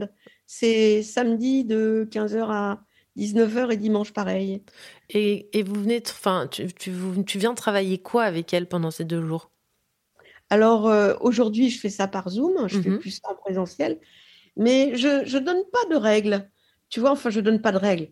Je je, je donne pas. J'ai envie que ça se passe un peu comme euh, comme une aventure, sans qu'on sache ce qui va se passer la minute d'après. Mm. J'utilise beaucoup la philosophie aussi. Tu vois, c'est une expérience, c'est une aventure. Et dans cette aventure, faut être honnête, faut être authentique, et puis il faut réagir à ce qui se dit. Et dans ces réactions, on découvrira qui on est à l'heure d'aujourd'hui. Et en général, ce qu'on est à l'heure d'aujourd'hui, c'est une répétition de ce qu'on était dans l'enfance, tu vois.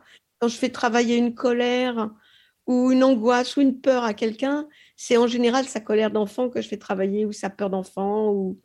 Et dans un groupe, en travaillant ça, dans sa vie d'adulte, elle arrive à réparer ce qui n'était pas fait dans sa vie d'enfant. Et du coup, ce qui se joue pendant le groupe, ce que tu fais travailler par exemple euh, pendant le groupe, ça peut forcément exister en dehors du groupe une fois qu'elles sont sorties. Ah oui, parce qu'elles apprennent des codes, c'est-à-dire qu'elles découvrent qu'elles n'ont pas à être agressives. D'ailleurs, Je leur donne des règles. hein. Je leur dis, mais ce- sont des règles, ce sont des règles de la philosophie traditionnelle. hein. C'est-à-dire, euh, dans la vie, il faut pas croire qu'on comprend les choses parce qu'on comprend rien. Si on comprend pas, faut pas juger les gens. Donc, je leur, je leur apprends, je leur apprends à ne, éviter de juger, éviter de comprendre, éviter de se juger elles-mêmes aussi, et se, se centrer sur ce qu'elles aiment et ce qu'elles n'aiment pas, et avoir le courage de ne pas faire ce qu'elles n'aiment pas, et le courage de faire ce qu'elles aiment, mais dans la bienveillance avec l'autre. C'est-à-dire, euh, tout est une question de forme. Vois, Quelquefois, elles ont peur de déplaire, mais je leur dis, je leur dis oui, peut-être que tu vas déplaire, mais si tu le dis gentiment, tu déplairas pas trop. Et euh, quand tu dis, je reviens juste sur la notion de par exemple, ne pas juger, euh, ça doit être euh, dur d'entendre ça au début, parce qu'on arrive avec plein de jugements. Comment, comment on peut, comment, euh, comment c'est aussi simple de dire ne pas juger? Comment on fait? Alors que notre cerveau, par exemple, peut être en boucle sur des jugements incroyables toute la journée C'est pour ça qu'on fait des groupes, c'est parce qu'on s'entraîne déjà dans les groupes. Mm. C'est-à-dire que c'est dans les groupes, dans le, dans le vivier émotionnel qu'on se rend compte qu'on juge. Il faut d'abord se rendre compte qu'on juge tout le temps, tu vois. Et il faut se rendre compte aussi que quand on juge, on se trompe souvent. Et ça, c'est les groupes qui permettent de le voir. Alors, dès l'instant où on l'a vu dans les groupes, après, dans la vie, on se méfie de soi. On se méfie de ce qu'on croit comprendre, on se méfie de ce qu'on croit juger. En fait, tu as créé un espèce de grand laboratoire géant, humain. Ben oui. Oh, c'est génial.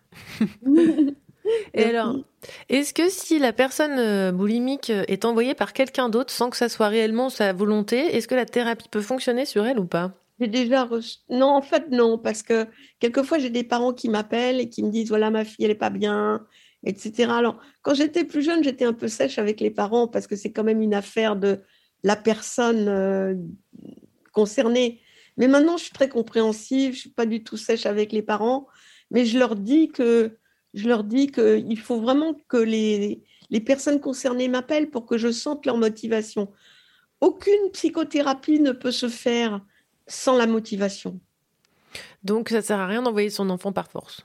On peut lui demander d'aller de m'appeler, mais l'enfant qui veut pas, tu sais, j'ai fait tu sais, j'ai fait plein de vidéos sur YouTube pour euh, montrer des gens qui, qui ont ces souffrances-là, qui ont ces problématiques-là, et qui les ont dépassées. Donc, les parents peuvent montrer ces vidéos aux enfants, et si les enfants se disent, ah ben oui, je croyais pas quoi, que j'avais ça, ou je croyais pas que c'était possible euh, que ça se dépasse, peut-être qu'ils vont oser m'appeler. Oui. Ça serait peut-être une petite graine euh, qui va germer. Voilà. Mais en même temps, le parent, je lui explique aussi, je, je lui explique ce qu'il a besoin de comprendre. D'ailleurs, j'ai fait aussi un bouquin en dehors des toxicos de la bouffe pour les parents et les familles. Oui. Ça s'appelle Guide de survie pour vous et pour vos proches, chez Duno ou Oui. Interaction, je sais plus.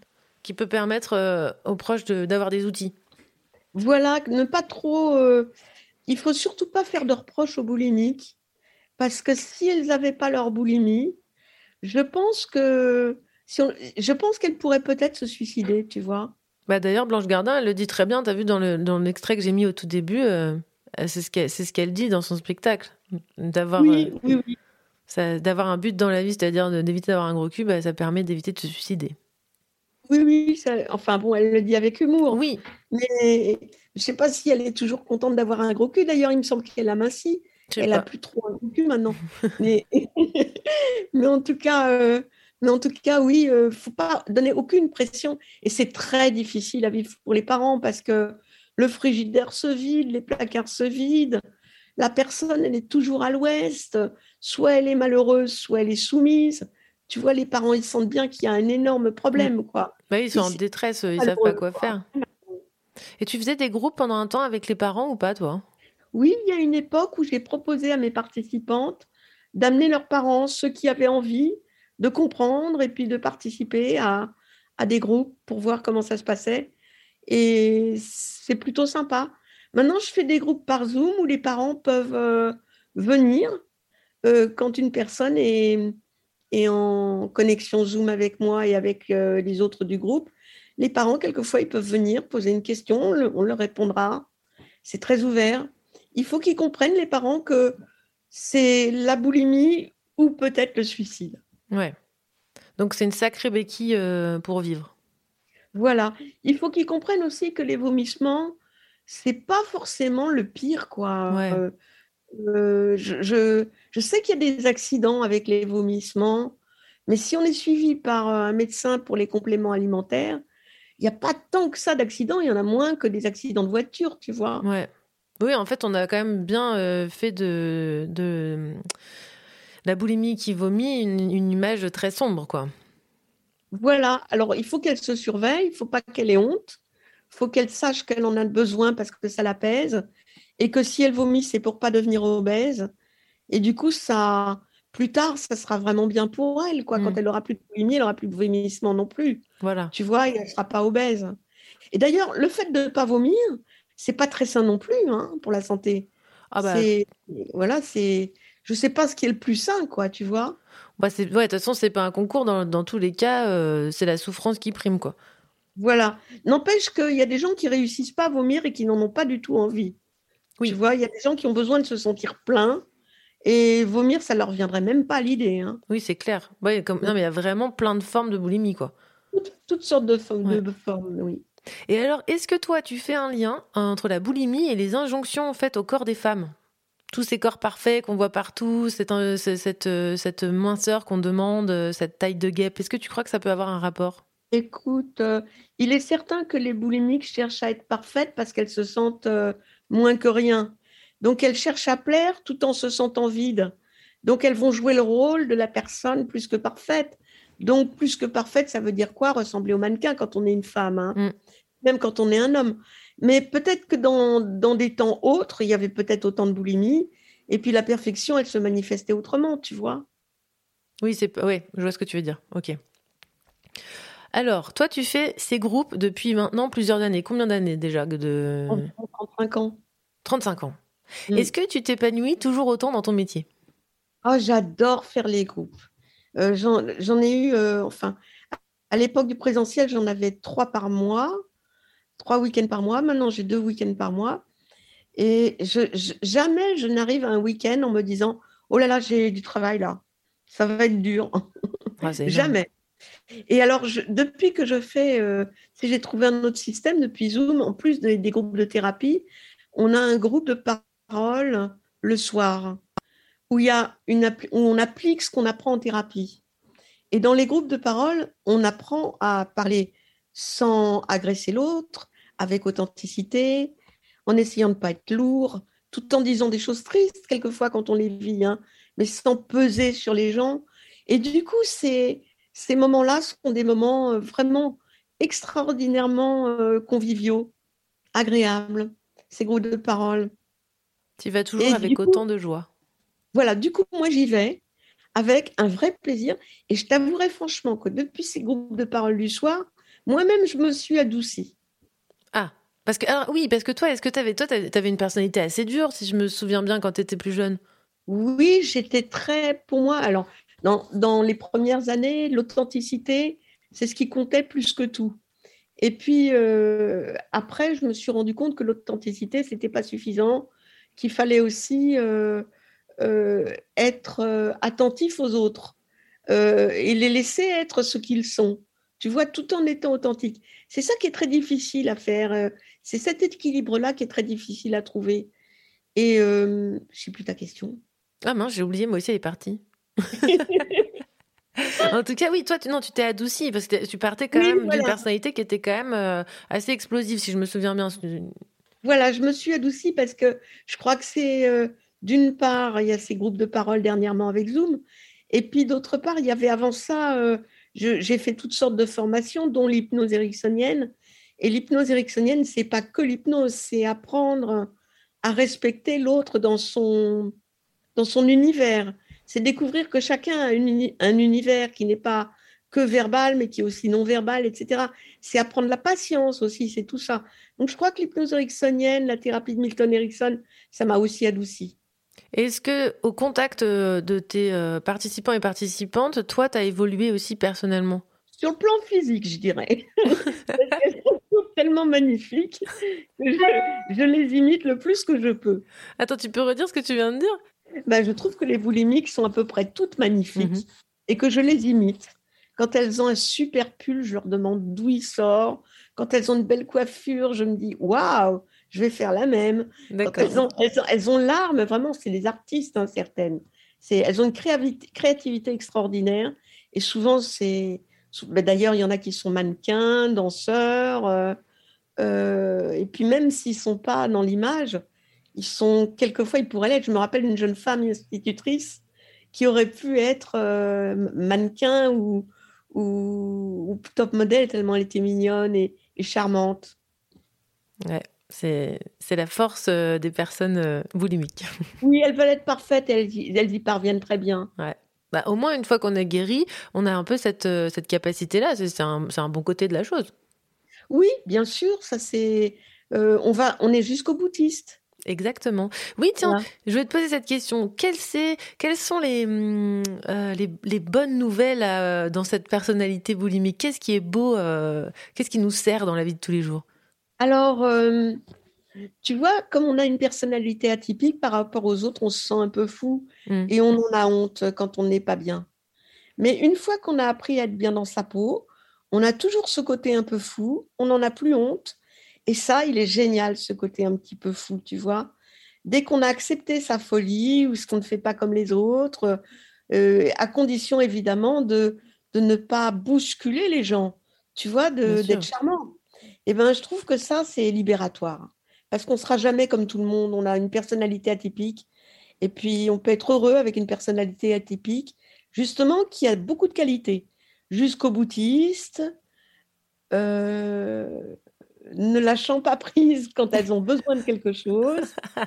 euh, elle serait capable de monter sans avoir jamais fait d'alpiniste en haut de l'Himalaya si elle le décide, tu vois. Oh bah, Amélie, qu'on a entendu au début de l'émission, est complètement capable de faire ça, hein, typiquement. Ah oui, d'accord. Bah, Mm. J'ai vu des cas extraordinaires, quoi. J'ai vu des, des gens extraordinaires. euh, euh, je suis épatée, par exemple, tu avais fait écouter une, une, une séquence de Blanche Gardin Mm. au début. Hein. Ouais. Je suis épatée par Blanche Gardin, moi. Je, j'ai une admiration sans borne pour cette fille, tu vois. Et c'est des gens brillantissimes, souvent, qui, Ouais. sont, qui ont cette problématique-là. Et d'ailleurs, c'est vrai que Blanche Gardin, comme, tu, comme, on, comme on peut le dire, elle est vraiment atypique, même dans ce qu'elle fait. C'est-à-dire que c'est indéfinissable euh, son œuvre. Voilà, maintenant, elle fait tout d'une façon atypique et c'est pour ça qu'elle réussit si bien. Mm, grave. Je crois que les personnes boulimiques, elles restent atypiques et il faut qu'elles le restent surtout. Il ne faut pas qu'elles aient honte de ne pas vouloir les choses comme tout le monde, de ne pas faire les choses comme tout le monde, de vouloir aller à droite quand les autres vont à gauche, de vouloir faire trois fois le tour de la pièce avant de partir ou à passer quatre heures à s'habiller avant de descendre, c'est pas grave. Mon Pas faire la vaisselle, c'est pas grave. Être bordélique, c'est pas grave. Être trop soigneuse ou trop rangée, c'est pas grave. Tous les défauts ne sont pas graves. Ah, j'adore ce que tu dis, ça va leur faire du bien. Et surtout, suivre ses élans sans faire de mal à personne. En fait, des défauts, c'est des caractéristiques. Voilà. Et suivre leurs élans, tu vois, pas, pas se préoccuper trop de ce que les autres vont penser. Parce que, en fait, je crois qu'il faut avoir une morale intérieure, une éthique intérieure. Ça, c'est la philosophie qui aide beaucoup. C'est pour ça que moi, j'arrête pas d'en écouter. Et euh, j'ai une licence de philo aussi avant la psychanalyse. Et depuis, je suis amoureuse de la philo. Je l'applique dans ma vie et je vois combien ça me réussit à moi, tout en ayant moi-même une personnalité atypique. Quelquefois, les gens ils me regardent avec des grands yeux. ben, tout en ayant une personnalité atypique, je me laisse vivre comme j'ai envie de vivre. Seulement, je suis très gentille avec eux, je les bouscule pas, je les embête pas. S'ils sont pas d'accord, je leur dis gentiment, c'est dommage que tu sois pas d'accord, mais bon, je ferai comme ça. Ouais. Bah, tu te, tu te laisses. euh, Enfin, tu vis, quoi, sans faire mal aux autres. Alors que quand j'étais plus jeune, je- quelqu'un qui n'était pas d'accord avec moi, j'aurais tout fait pour qu'il soit d'accord. Et j'aurais dit, euh, et à la fin, quand j'aurais pas réussi, j'aurais dit, au fond, t'es un connard, je veux plus te fréquenter. On la connaît, celle-ci. On la connaît bien. oui. Ah, ça, je pense que ça parlera à pas mal de gens qui nous écoutent. Écoute, merci beaucoup, Catherine. C'est un plaisir de t'avoir euh, juste un reçu. truc, Je voulais dire que quand même, il y a des, il y a des, alors il y a des boulimiques qui sont très très maigres, et qui ressemblent à des anorexiques, Ouais. et qu'on est obligé dans un premier temps de d'hospitaliser et de faire des traitements d'anorexie pour qu'elles grossissent. Mhm. Malheureusement dur, mais c'est comme ça. Et puis tu as des boulimiques qui sont obèses parce qu'elles sont déprimées et qu'elles n'ont plus la force de faire attention, de, de- de- de- d'essayer d'être parfaites. Et du coup, elles sont obèses, obèses, obèses et elles sont très malheureuses. Bien sûr. Et je voulais rajouter ça quand même parce que toutes ne sont n'ont pas des looks mannequins, mais ces exceptions sont quand même des exceptions. Quelles exceptions? Les mannequins? Je veux dire, dans les très maigres ou les très grosses, dans la boulimie, ce sont quand même des exceptions. D'accord. Oui, c'est euh, vraiment. euh, c'est assez anecdotique, quoi. Ouais. Ok. Est-ce que tu veux. Est-ce que est-ce que tu as un message à passer aux personnes boulimiques qui, sera, euh, qui nous écoutent? Un petit, un petit mot pour elles? Eh bien, si vous faites une thérapie individuelle, ce qui est intéressant, c'est de ne pas euh, plonger dans votre enfance pour voir quel événement a pu être responsable de votre problème d'aujourd'hui, mais c'est travailler la relation avec votre psy avec, en toute honnêteté. Par exemple, s'il fait quelque chose qui ne vous plaît pas, si vous avez l'impression qu'il ne vous entend pas bien, si vous êtes énervé contre lui, eh ben, dites-lui, parce que ça, c'est un travail sur la relation, et c'est comme ça que vous allez travailler vos émotions d'enfant. Et en plus, vous rendrez peut-être même service au psy. Ah oui, il va se sentir mieux du coup. euh, il va se sentir mieux parce qu'il va avoir, il va avoir l'impression de faire un travail très intéressant. Voilà. Et comme ça, tout le monde est content. Souvent d'ailleurs, les psys ont peur des, des boulimiques parce que elles sont très blanc ou noir, très Mm. excessives quoi. Et à part les boulimiques, euh, à part les boulimiques qui ont tendance à être soumises, les autres elles partent tout de suite, elles restent pas longtemps quoi. Ouais. Oui, oui. Et puis, euh, il n'est pas question de perdre de son temps et de garder la langue dans sa poche, quoi. Voilà. Ok. Merci beaucoup, Catherine. Merci, merci infiniment. Euh, on te laisse ici et, et je te fais des gros bisous. Moi aussi, Viviane, gros bisous. On se retrouve tout de suite après cette pause musicale.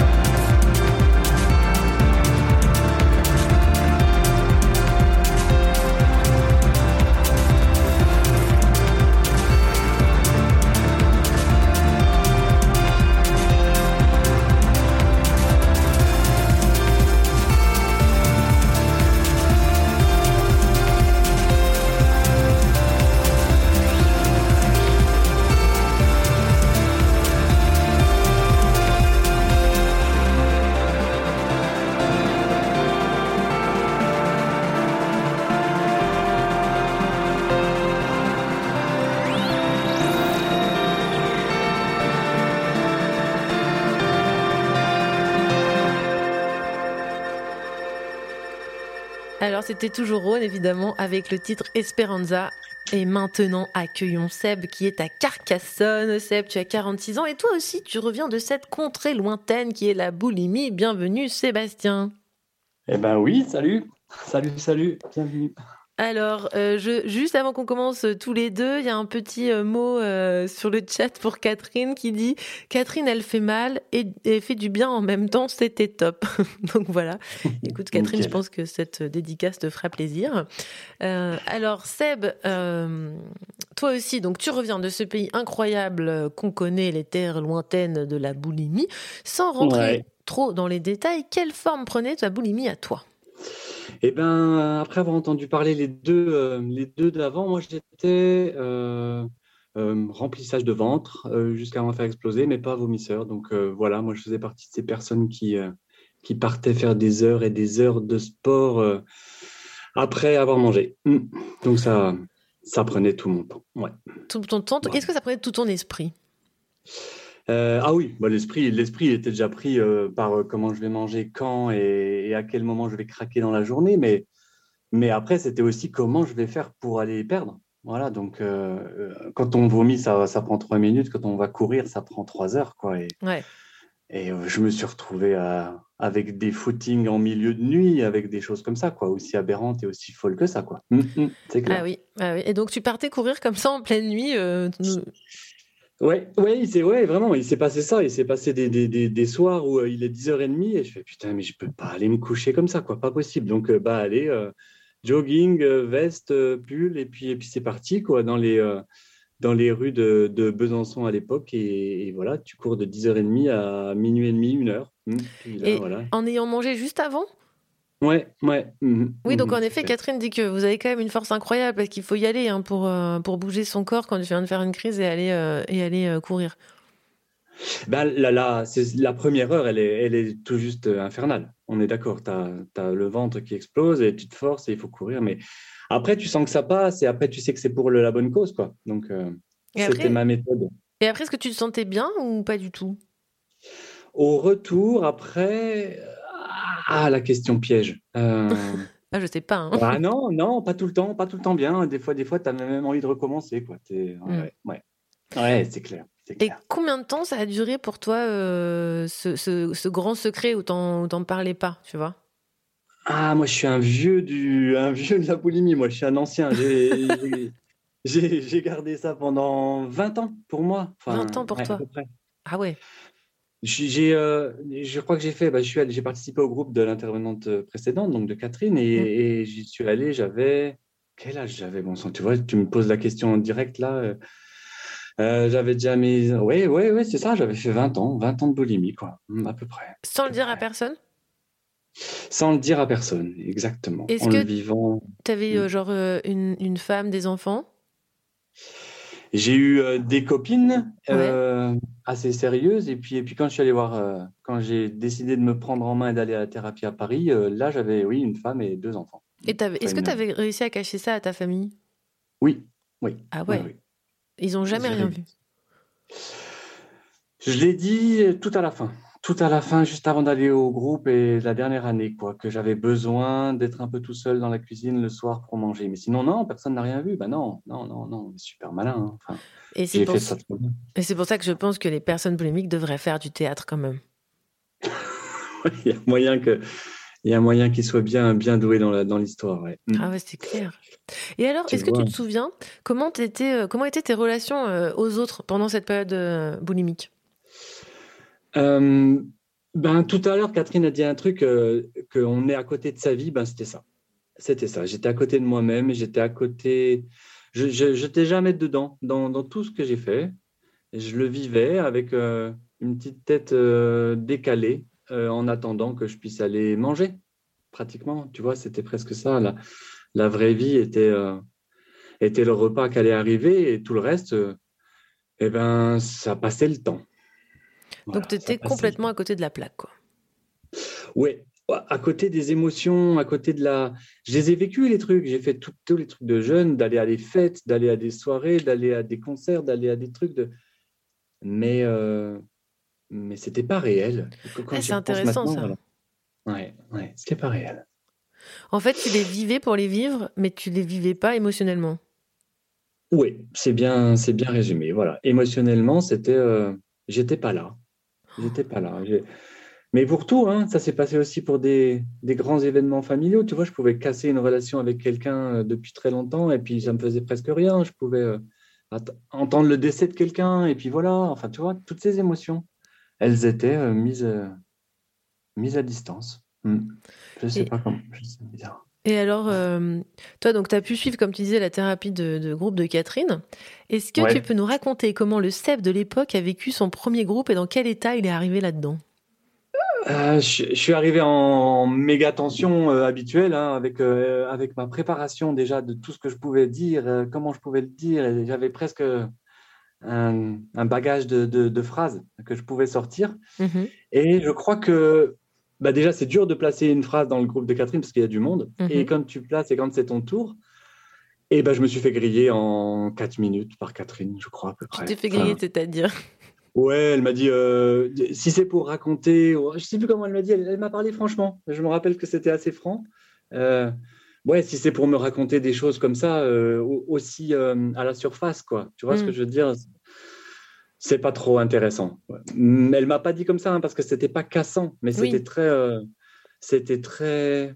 euh, Il y avait une vraie, une vérité, quoi, une vraie vérité qui était cachée derrière ce que j'avais fait. Et je faisais du cinéma, quoi. Je faisais mon théâtre habituel. Et, com- et comment, euh, comment on peut dire qu'au fur et à mesure, ton, t'as laissé tomber ce personnage ou ce faux self dans le groupe Euh, Tu l'as senti un peu partir, ce Seb que tu avais créé pour laisser la place au nouveau?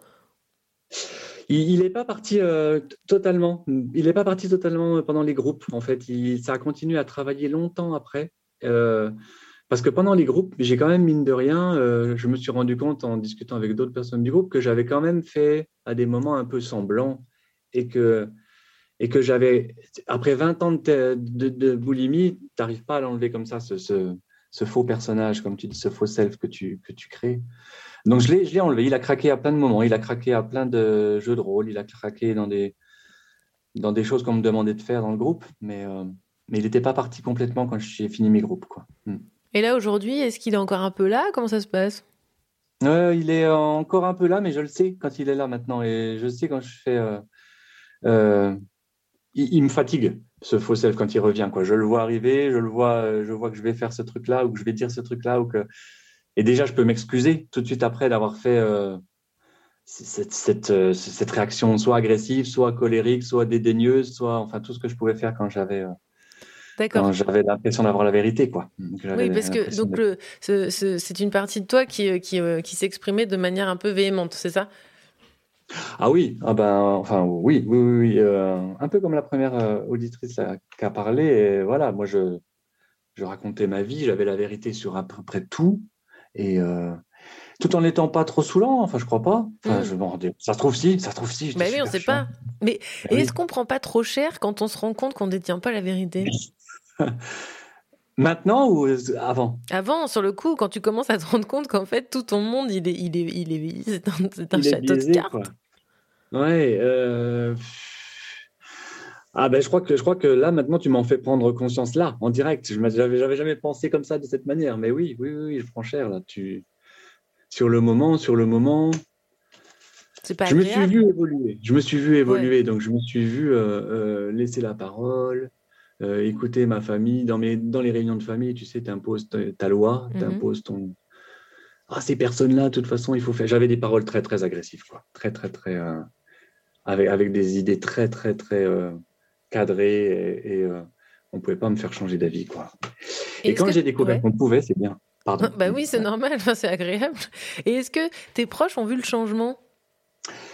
Eh ben, mes parents m'ont dit une ou deux fois, il y a, il y a de ça quand même quelques années, hein, parce que je- le changement s'est opéré il y a quelques années, oui, que je m'étais euh, calmé et que, et que j'avais adouci mon discours et que c'était euh, agréable.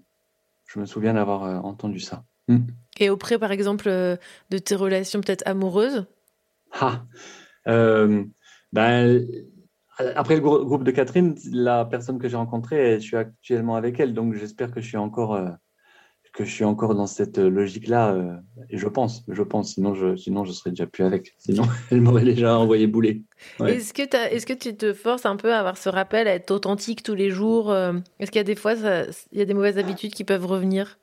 Euh, Il y en a qui peuvent, il y a des, il y a des habitudes qui peuvent revenir, mais, mais euh, là, à force quand même de l'avoir fait, il y a quand même des choses de base que j'applique. Ça, c'est clair. Par exemple, un exemple. Genre, genre, genre, genre. Euh, je, je prends l'autre en considération quand je veux refuser quelque chose. Je- Ah. Par exemple, j'étais capable avant d'envoyer bouler juste en me disant, euh, mais même pas méchamment, hein, mais tu veux venir à ce... Non, je viens pas. Alors maintenant, je réponds, ah, ça aurait été avec plaisir, ou je te remercie de ton invitation, ou tu vois, je commence par quelque chose comme ça. Et ensuite, on peut enchaîner sur un argument un peu Mm. plus euh, qui, qui explique pourquoi tu n'es pas là, quoi. Et qui, ça, par exemple, je l'applique. Ouais, Parce qu'avant, sais tu que- prenais pas du tout en compte l'autre quand il t'invitait, par exemple. Non. Non, mais c'est intéressant de voir à quel point on peut ouais. être déconnecté de la personne. C'est-à-dire que bon, tu reçois une invitation, tu t'en fiches un petit peu du- de l'humain qu'il y a derrière, et juste tu refuses, et puis, et puis voilà quoi. Ouais, tu dis que tu as autre chose euh, ce soir-là, et puis, euh, puis une prochaine fois. Et voilà, mais je disais pas merci pour l'invitation, c'est gentil d'avoir pensé à moi. Enfin, tu vois, des choses de, des rapports humains euh, normaux que, que j'aime bien recevoir dans l'autre sens. Moi, j'aime bien qu'on me dise, ben, je peux pas venir, mais c'est sympa de m'avoir invité. Enfin, j'en sais pas, tu vois, quelque chose. de- J'étais pas du tout là-dedans. J'étais pas du tout là-dedans. Ah, c'est intéressant. Et euh, aujourd'hui, euh, dans tes relations aux autres, donc ça va mieux, je suppose? Oui, oui, c'est clair. Et est-ce que tu as remarqué que c'est en passant par là que la boulimie s'est éloignée peu à peu? Alors, alors dans, là, le lien, il est compliqué à faire. En tout cas, Mhm. la boulimie s'est éloignée. Il n'y a plus cette euh, boulimie du matin au soir, il n'y a plus ces trucs. Euh, le rapport à la nourriture est toujours, et va toujours rester bizarre. Mais j'arrive pas à faire le lien avec euh, pourquoi ça s'est éloigné. Ben si, tu as raison, c'est parce que parce que il y a d'autres choses intéressantes, ou il y a d'autres choses euh, agréables, ou il y a d'autres choses euh, belles à, à vivre, ou il y a tout simplement des choses belles à vivre, parce que peut-être qu'il y en avait zéro avant. En fait, tu les voyais pas Ouais. Et je les vivais pas puisque je te dis, j'étais à distance. Ah, c'est ouf. J'étais spectateur. Hmm. Spectateur de sa propre vie. Je crois qu'il y a Ayam qui dit ça dans une de ses chansons. Bref. Il y a Euh, qui? Ayam qui dit ça dans une de ses chansons, mais Ah, peut-être que. ah, je, je sais pas.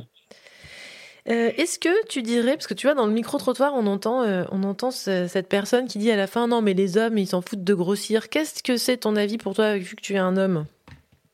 Ah, elle m'a fait bondir cette phrase. Bah oui, je Euh, savais, vas-y, c'est ton moment là. bah, il, est, il, est, il est complètement. C'est aberrant. C'est aberrant. Je, en tout cas, moi, euh, en tant que garçon, puis j'en connais plein qui sont dans mon cas, j'ai une, une image de moi. euh, je suis assez exigeant. Quoi. Il reste cette exigence quand même d'être encore pas trop mal foutu. Voilà, j'aimerais bien. Et justement, en ce moment, j'y suis plus parce que c'est compliqué. Le Covid, tout ça, ça a bien fait plus de sport, machin. Et c'est compliqué à, à vivre. Et je me, je me retrouve à refuser des, des invitations à la piscine et des trucs parce que je me sens pas. Je me sens pas top dans mon corps là en ce moment, tu vois. Ouais, ouais, comme quoi, ouais. Et voilà. Et en étant vomisseur, euh, je pense que ça aurait été aucun problème. Alors que là, c'est. Voilà. Il faut toujours garder quand même le. Non, non, non, pour moi, c'est très, très important, le, le- le physique. Très, très important. Et ça fait partie du- de mon vrai self, je crois. D'accord, ça c'est pas mal. Et tu dis que, toi tu dis euh, que les autres aussi, tu vois d'autres hommes qui souffrent ça. Est-ce que tu en parles avec d'autres hommes ou ça reste tabou? Euh, ça a été dur. Non, pas, pas mes, mon groupe de potes euh, de quand j'étais étudiant et tout ça. Il y en a avoir deux à qui je l'ai dit Mhm. parce que, parce que j'étais vraiment allé trop loin dans, dans les délires et j'étais vraiment allé trop loin. Mais, mais ah, j'aborde pas ça au quotidien. Non, j'ai pas de, j'ai pas de personne euh, garçon avec qui je parle de ça. Non, c'est vrai, zéro. Même, D'accord. dois de dire zéro. Même si tu vois certains potes qui ont des gros bides ou des euh, machins, ils qui ont bien pris et que tout ça, c'est plutôt à jouer sur la, sur le fait qu'ils se sont empâtés, eux, mais euh, que moi non. Mais, euh, mais non, pas parler de boulimie. Ah, c'est fou parce Ça, que, ouais, tu vois, dans le micro-trottoir, il y a, il y, a des- il y a des meufs hein, qui, moi, qui m'ont dit clairement au micro, ouais, c'est bon, je, suis- je suis boulimique, tu vois. Et je trouvais ça, euh, Ouais. je trouvais ça Ouais. génial. Elles me connaissent pas et bam, elles, elles y vont. Mais je me dis que quand même, euh, dans l'histoire du, du genre, j'ai l'impression quand même que les hommes, ils en sont pas à, ce, à cet endroit-là. So- Soit ils en sont pas, soit euh, ils s'en foutent. Peut-être que certains vraiment s'en foutent de, de se goinfrer de, de 50 saucisses à une soirée parce que ça, tu vois, ça n'a pas de lien avec la boulimie. Moi, je- moi, je suis quand même. euh, Enfin, il y a aussi cette hypersensibilité que dont Mm. Catherine parlait, tout ça. Donc, euh, tout ça, c'est un peu lié. Peut-être qu'ils sont, ils vivent pas sur la même planète, ces mecs-là. Je. Ouais, c'est vrai. Ou voilà, peut-être. hein. Oui, je- parce qu'il y a le pays de la boulimie, mais il y a plein d'autres pays autour.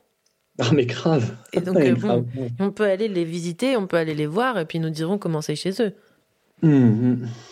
Et Alors- je pense qu'il compter. On me dit sur le chat, spectateur de sa propre vie, c'est Albert Camus et pas Ayam.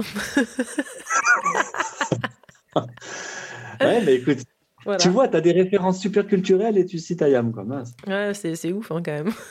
Ouais, Ouais, mais c'est ma petite euh, dose de folie, tu vois. Ouais, ouais, tout à fait. Est-ce que Seb, tu aurais des choses à dire Euh, Parce que je sais que ça te fait vraiment plaisir de venir parler de ça, euh, comme tous nos invités, et de pouvoir euh, euh, bah, donner un message aux gens qui peuvent euh, souffrir de ce trouble. Qu'est-ce que tu as envie de leur dire ce soir? Euh, bien que bah, qu'ils attendent pas aussi longtemps que ce que j'ai attendu. S'ils sentent qu'il y a quelque chose qui est pas qui est pas net là-dedans, ben euh, ben, qu'ils en profitent pour euh, pour se renseigner sur des groupes comme comme Catherine a fait parce que parce que 20 ans de sa vie, ça fait long à attendre euh, de prendre conscience de quelque chose. Et et puis l'autre chose, Hmm. la méga chose importante, c'est que vraiment c'est un symptôme quoi. C'est un symptôme de quelque chose d'autre et que, que ça sert à rien d'essayer de, de ne plus manger à partir du lundi prochain et de se dire je tiendrai jusqu'au mardi et je tiens pas et je tiendrai jusqu'au jeudi et je tiens pas Mm. et tu passes 20 ans de ta vie à faire ça quoi ouais. Alors, certes, tu as passé 20 ans de ta vie à faire ça, mais est-ce qu'aujourd'hui, je te pose la même question à Amélie, est-ce qu'aujourd'hui, tu remercies quand même un peu la boulimie le truc. Euh, bah, peut-être que je serais pas peut-être que je serais pas allé aussi loin dans la recherche de moi-même et dans les questions que je me suis posées dans mon analyse de, de comportement et de tout ce que j'ai fait. Oui ça c'est sûr. Si j'avais pas eu la boulimie si j'avais été un une personne plate, normale, euh, qui vit sans émotion ni trop haute ni trop basse, j'aurais pas eu tout ça. La boulimie est liée au fait que j'ai des émotions très hautes et très basses, et, ça, c'est quand même cool de les avoir. Il y a quand même des parties euh, de la vie où c'est quand même super intéressant de pouvoir euh, avoir accès à ces émotions, surtout quand elles sont puissantes. Après, c'est vrai que ça peut être un peu déroutant, et c'est peut-être pour ça que la boulimie existe. C'est quand ça va trop bas, au moins la boulimie, elle te laisse pas aller trop bas. Voilà. Mais euh, c'est bien d'avoir le trop haut que tu peux avoir avec cette. euh, c'est le pendant, quoi, tu vois. Quand Mm. même, tu vois, ça, je trouve que c'est quand même un très bel, euh, un très beau cadeau une fois qu'on arrive à dépasser tout ça. Et j'espère que les gens qui, qui nous écoutent peuvent entendre ça et même s'ils sont au plus profond, parce qu'il ne faut jamais qu'on oublie toi, moi, Amélie et tous les autres qu'on a connu des heures sombres. Et, euh, Mm. et ça, je veux pas qu'on l'oublie, je veux pas qu'on le, qu'on l'occulte. C'est des moments qui Oui, sont. on l'avait euh, dit ça d'ailleurs, hein, en Mm. préparant l'émission. On avait dit, putain, il faut quand même pas que, que les gens qui nous écoutent, ils entendent que rire et que trucs, parce qu'on sait que on sait qu'il y a des moments très sombres. Ouais. On sait d'où on revient, et moi j'appelle ça les abysses mentales. On revient de très loin. Euh, Mm. Maintenant, on, juste, on met pas tout ça euh, sur un plateau euh, devant la gueule des gens et on leur dégueule notre truc, mais, mais cette souffrance, on la prend en compte, on sait qu'elle existe, et, et pour tous ces gens-là, bah, bon courage, c'est possible. C'est possible, c'est possible. Merci Seb infiniment d'être venu Ouais. parler aussi librement. De rien, de rien, de rien. Vraiment, c'est euh, un grand plaisir. Euh, je te laisse vaquer à tes obligations. Bonne soirée. Merci. La radio libre de Vivi. C'est un peu un- une sorte de ravi de la crèche qui grille jamais rien euh, tant que tu lui mets pas euh, sous le nez avec un coup de marteau derrière la tronche. sur Radio Juno. Alors, euh, il y a sur euh, le chat une question qui est comment faire la différence entre la boulimie et la gourmandise? Alors là, bah, évidemment, je n'ai pas forcément la réponse.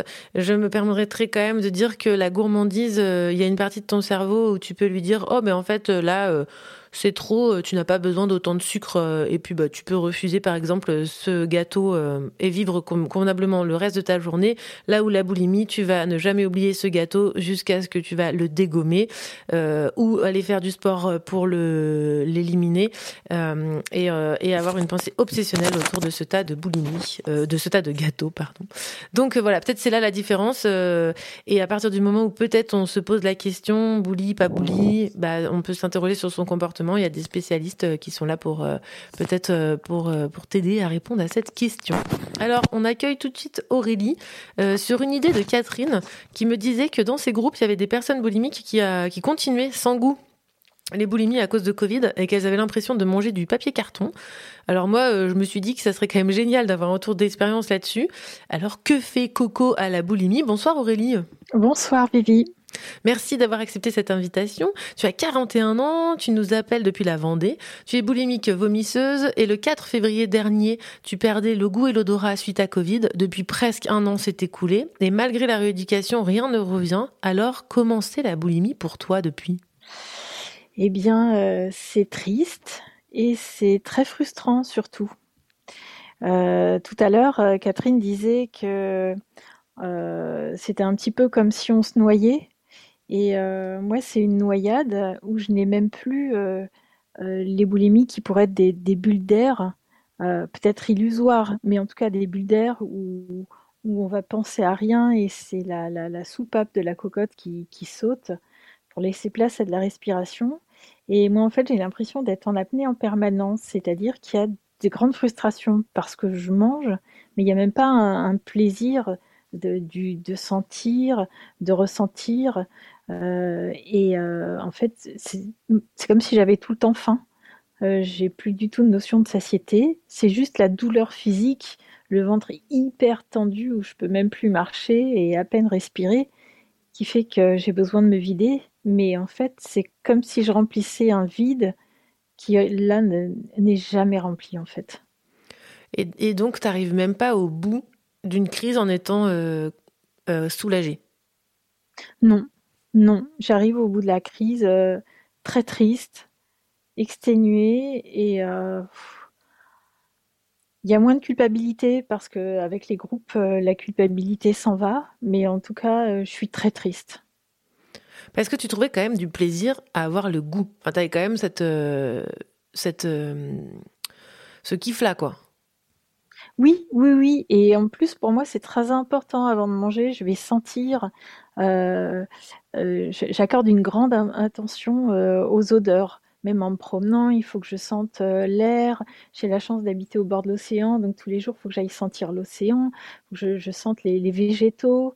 Euh, ouais. Donc, euh, une vie sans goût et sans odorat, ouais, c'est vraiment très triste. Et ce qui est, euh, moi, ce que je trouve hallucinant, hein, je te l'ai dit, hein, c'est que tu perds goût, odorat, et tes crises, elles sont quand même obligées d'advenir. C'est-à-dire que tu ne peux pas ne pas les faire.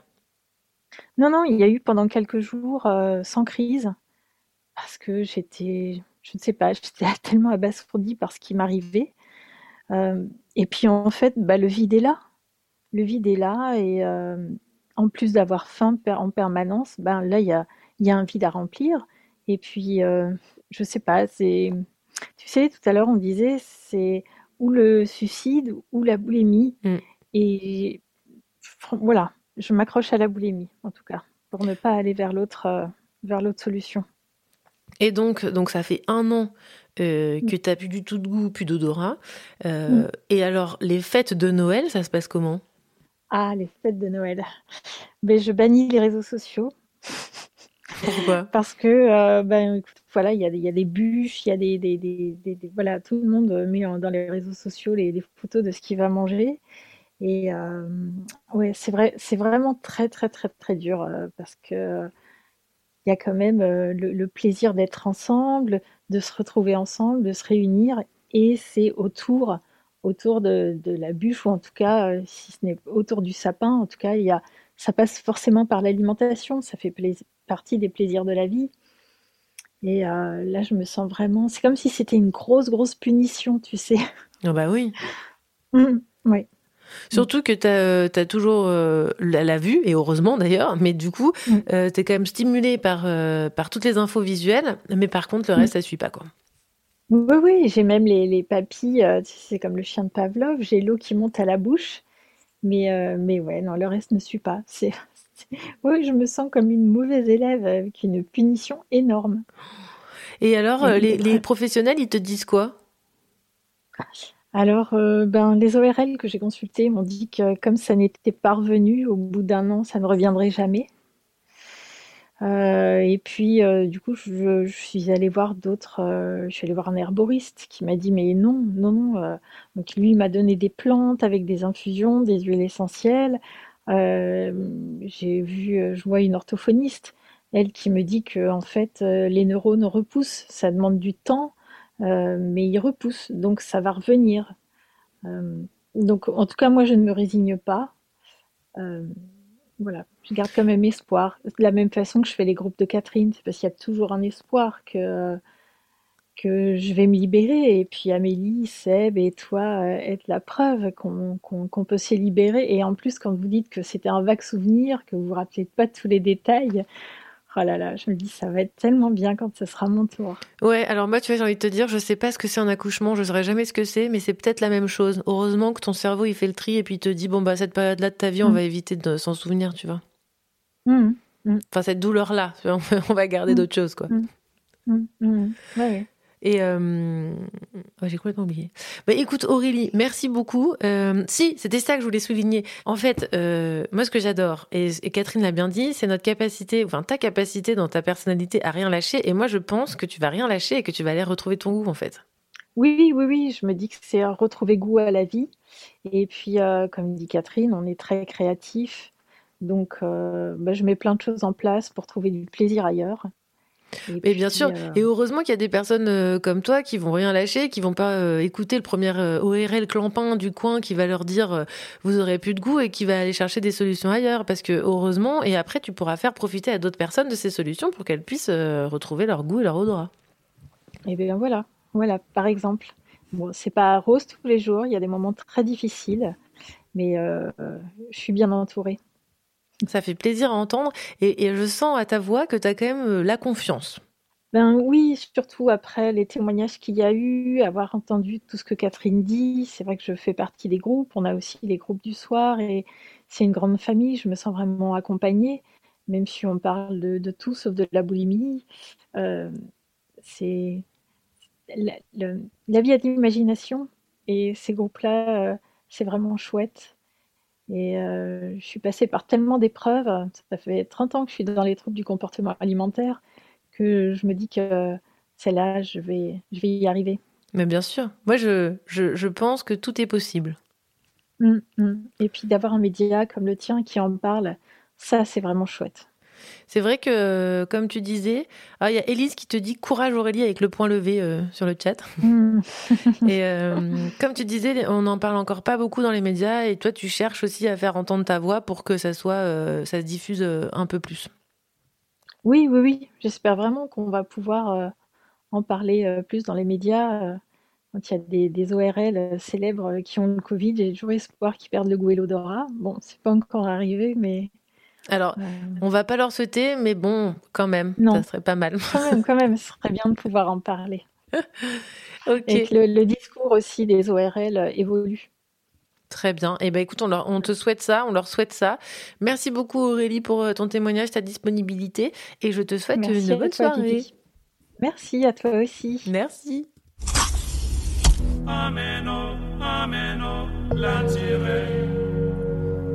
L'horoscope par Vivi sur Radio Juno.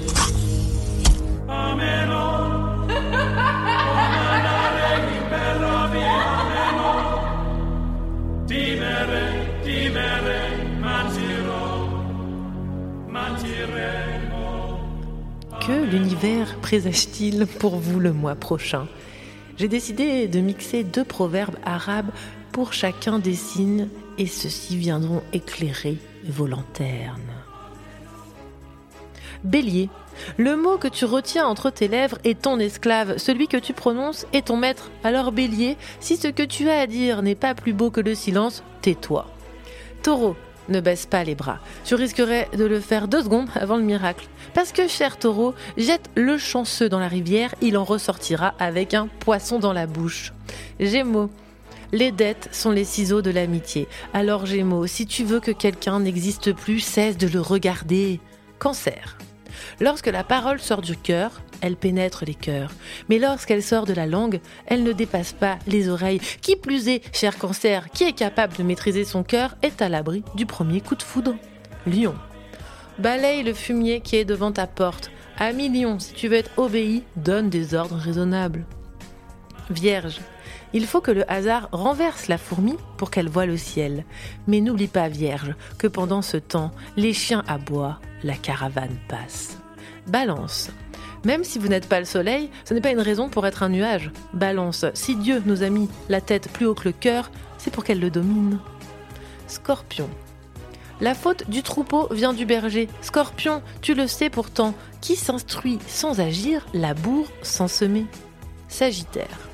Fais confiance à Allah, mais attache d'abord ton chameau, Sagittaire, parce qu'on ne peut pas porter deux melons dans la même main. Capricorne. Un vase ne répond pas ce qu'il contient. Figure-toi, cher Capricorne, que sans la casse, la poterie n'existerait plus. Verseau. Remplissez plutôt votre maison de pierre que de voisins. Et d'ailleurs, ami Verseau, informe-toi du voisin avant d'aller acheter une maison. Poisson. La mort d'une bonne action, c'est d'en parler. Poisson. Parce que si ton ami est de miel, ne le mange pas tout entier. Et sinon, la sorcière de Pouilly nous informe qu'Uranus reprend le direct au 19 janvier.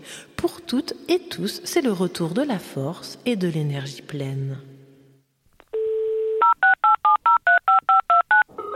Magnifique. La radio libre de Vivi.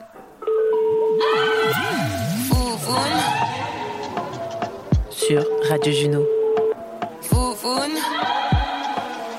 Deux heures avec vous. foufoune, dans ta bouche. non mais c'est pas possible de faire un horoscope pareil. Voilà, je, je suis mes élans, je suis ma folie, c'est à l'image de tout ce qu'on s'est dit et ça donne ça et je suis je suis mais heureuse de faire autant de choses absurdes. Merci à toutes et à tous. Voilà, je me marre toute seule, c'est magnifique. C'était la radio libre de Vivi, spécial Bouli en direct de l'Ardèche, mais diffusé all over the world. N'hésitez pas à partager, à en parler autour de vous. Ce trouble mérite de sortir du placard et les personnes souffrantes de trouver une prise en charge qui leur convienne, comme, comme éviter de dire à une boulimique de manger une pomme quand elle a faim, car ça revient à dire à un aveugle de regarder les étoiles quand il a besoin d'une réponse. hein. Donc voilà, quand même, on, on recadre. Bref, c'est toujours un énorme kiff de passer deux heures avec vous. J'aime toujours autant avoir vos retours. Venez me parler, échangez-moi, ça me fait plaisir. Et si grâce à ces deux heures, il n'y a, ne serait-ce qu'une personne chez qui l'expérience de l'émission a modifié l'état de son être, alors je sais que je suis au bon endroit et je peux mourir tranquille. La prochaine émission sera sûrement le lundi profé- 1er février, si le flot de ma vie me le permet. hein. Et d'ici là, je vous envoie du love, du feu, de l'énergie volcanique si vous en voulez. Prenez, c'est ma tournée. Pour l'instant, c'est l'heure, je rends l'antenne à vous les studios. Et bien sûr, j'ai confondu spectateur du désespoir et spectateur de sa propre vie.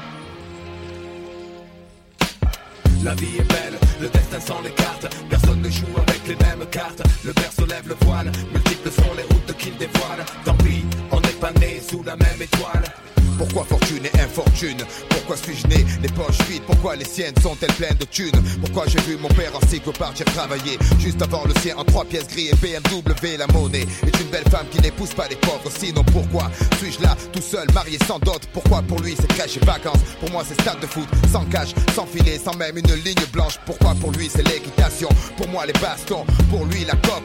Pour moi les flics en faction. Je dois me débrouiller pour manger certains soirs. Pourquoi lui se gave de saumon sur lit de caviar. Certains naissent dans les choux, d'autres dans la merde. Pourquoi ça pue autour de moi? Quoi? Pourquoi tu me cherches? Pourquoi chez lui c'était Noël ensoleillé? Pourquoi chez moi le rêve est évincé par une réalité glacée? Et lui a droit à des études poussées. Pourquoi j'ai pas assez d'argent pour acheter leurs livres et leurs cahiers? Pourquoi j'ai dû stopper les cours? Pourquoi lui n'avait pas de frère à nourrir? Pourquoi j'ai dit chaque jour? Pourquoi comme moi je plonge, je lui passe sa thèse? Pourquoi les caches d'acier, les caches dorées agissent à leur aise? Son astre brillait plus que le mien sous la grande étoile Pourquoi ne suis-je pas né sous la même étoile La vie est belle, le destin sans les cartes. Personne ne joue avec les mêmes cartes. Le berceau lève le voile, multiples sont les routes qu'il dévoile. Tant pis, on n'est pas né sous la même étoile. La vie est belle, le destin sans les cartes. Personne ne joue avec les mêmes cartes. Le berceau lève le voile, multiples sont les routes qu'il dévoile. Tant pis, on n'est pas né sous la même étoile.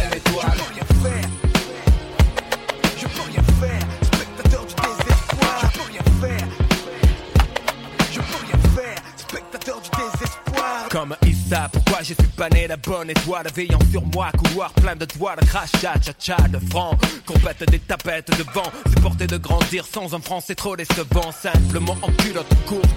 Pas faire l'appel mécanique plate avec des pots de yaourt, c'est pas grave, je n'en veux à personne et si mon heure sonne, je m'en irai comme je suis venu. Adolescent, incandescent, chiant à tour de bras sur le fruit défendu, innocent. Témoin de type abattu dans la rue, c'est une enfance de la pourriture, ouais. Je ne drague pas, mais virer des tartes petites avec les couettes. Pas de peur devant mon père, ma soeur portait le voile. Je revois à l'école les gosses qui la croisent ce poil, c'est rien, Léa. Si on était moins scrupuleux, un peu de jeu du feu, on serait comme eux.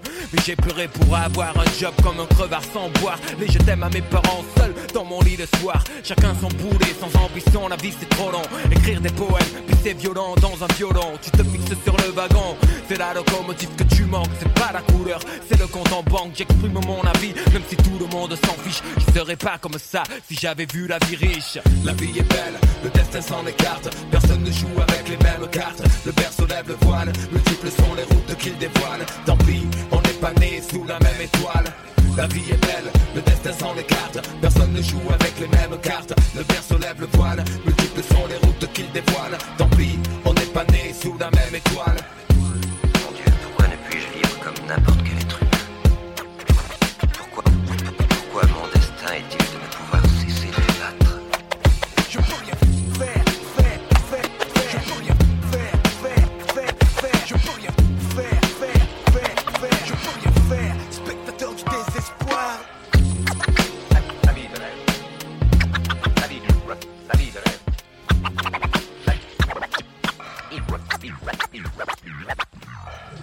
La vie de. Eh.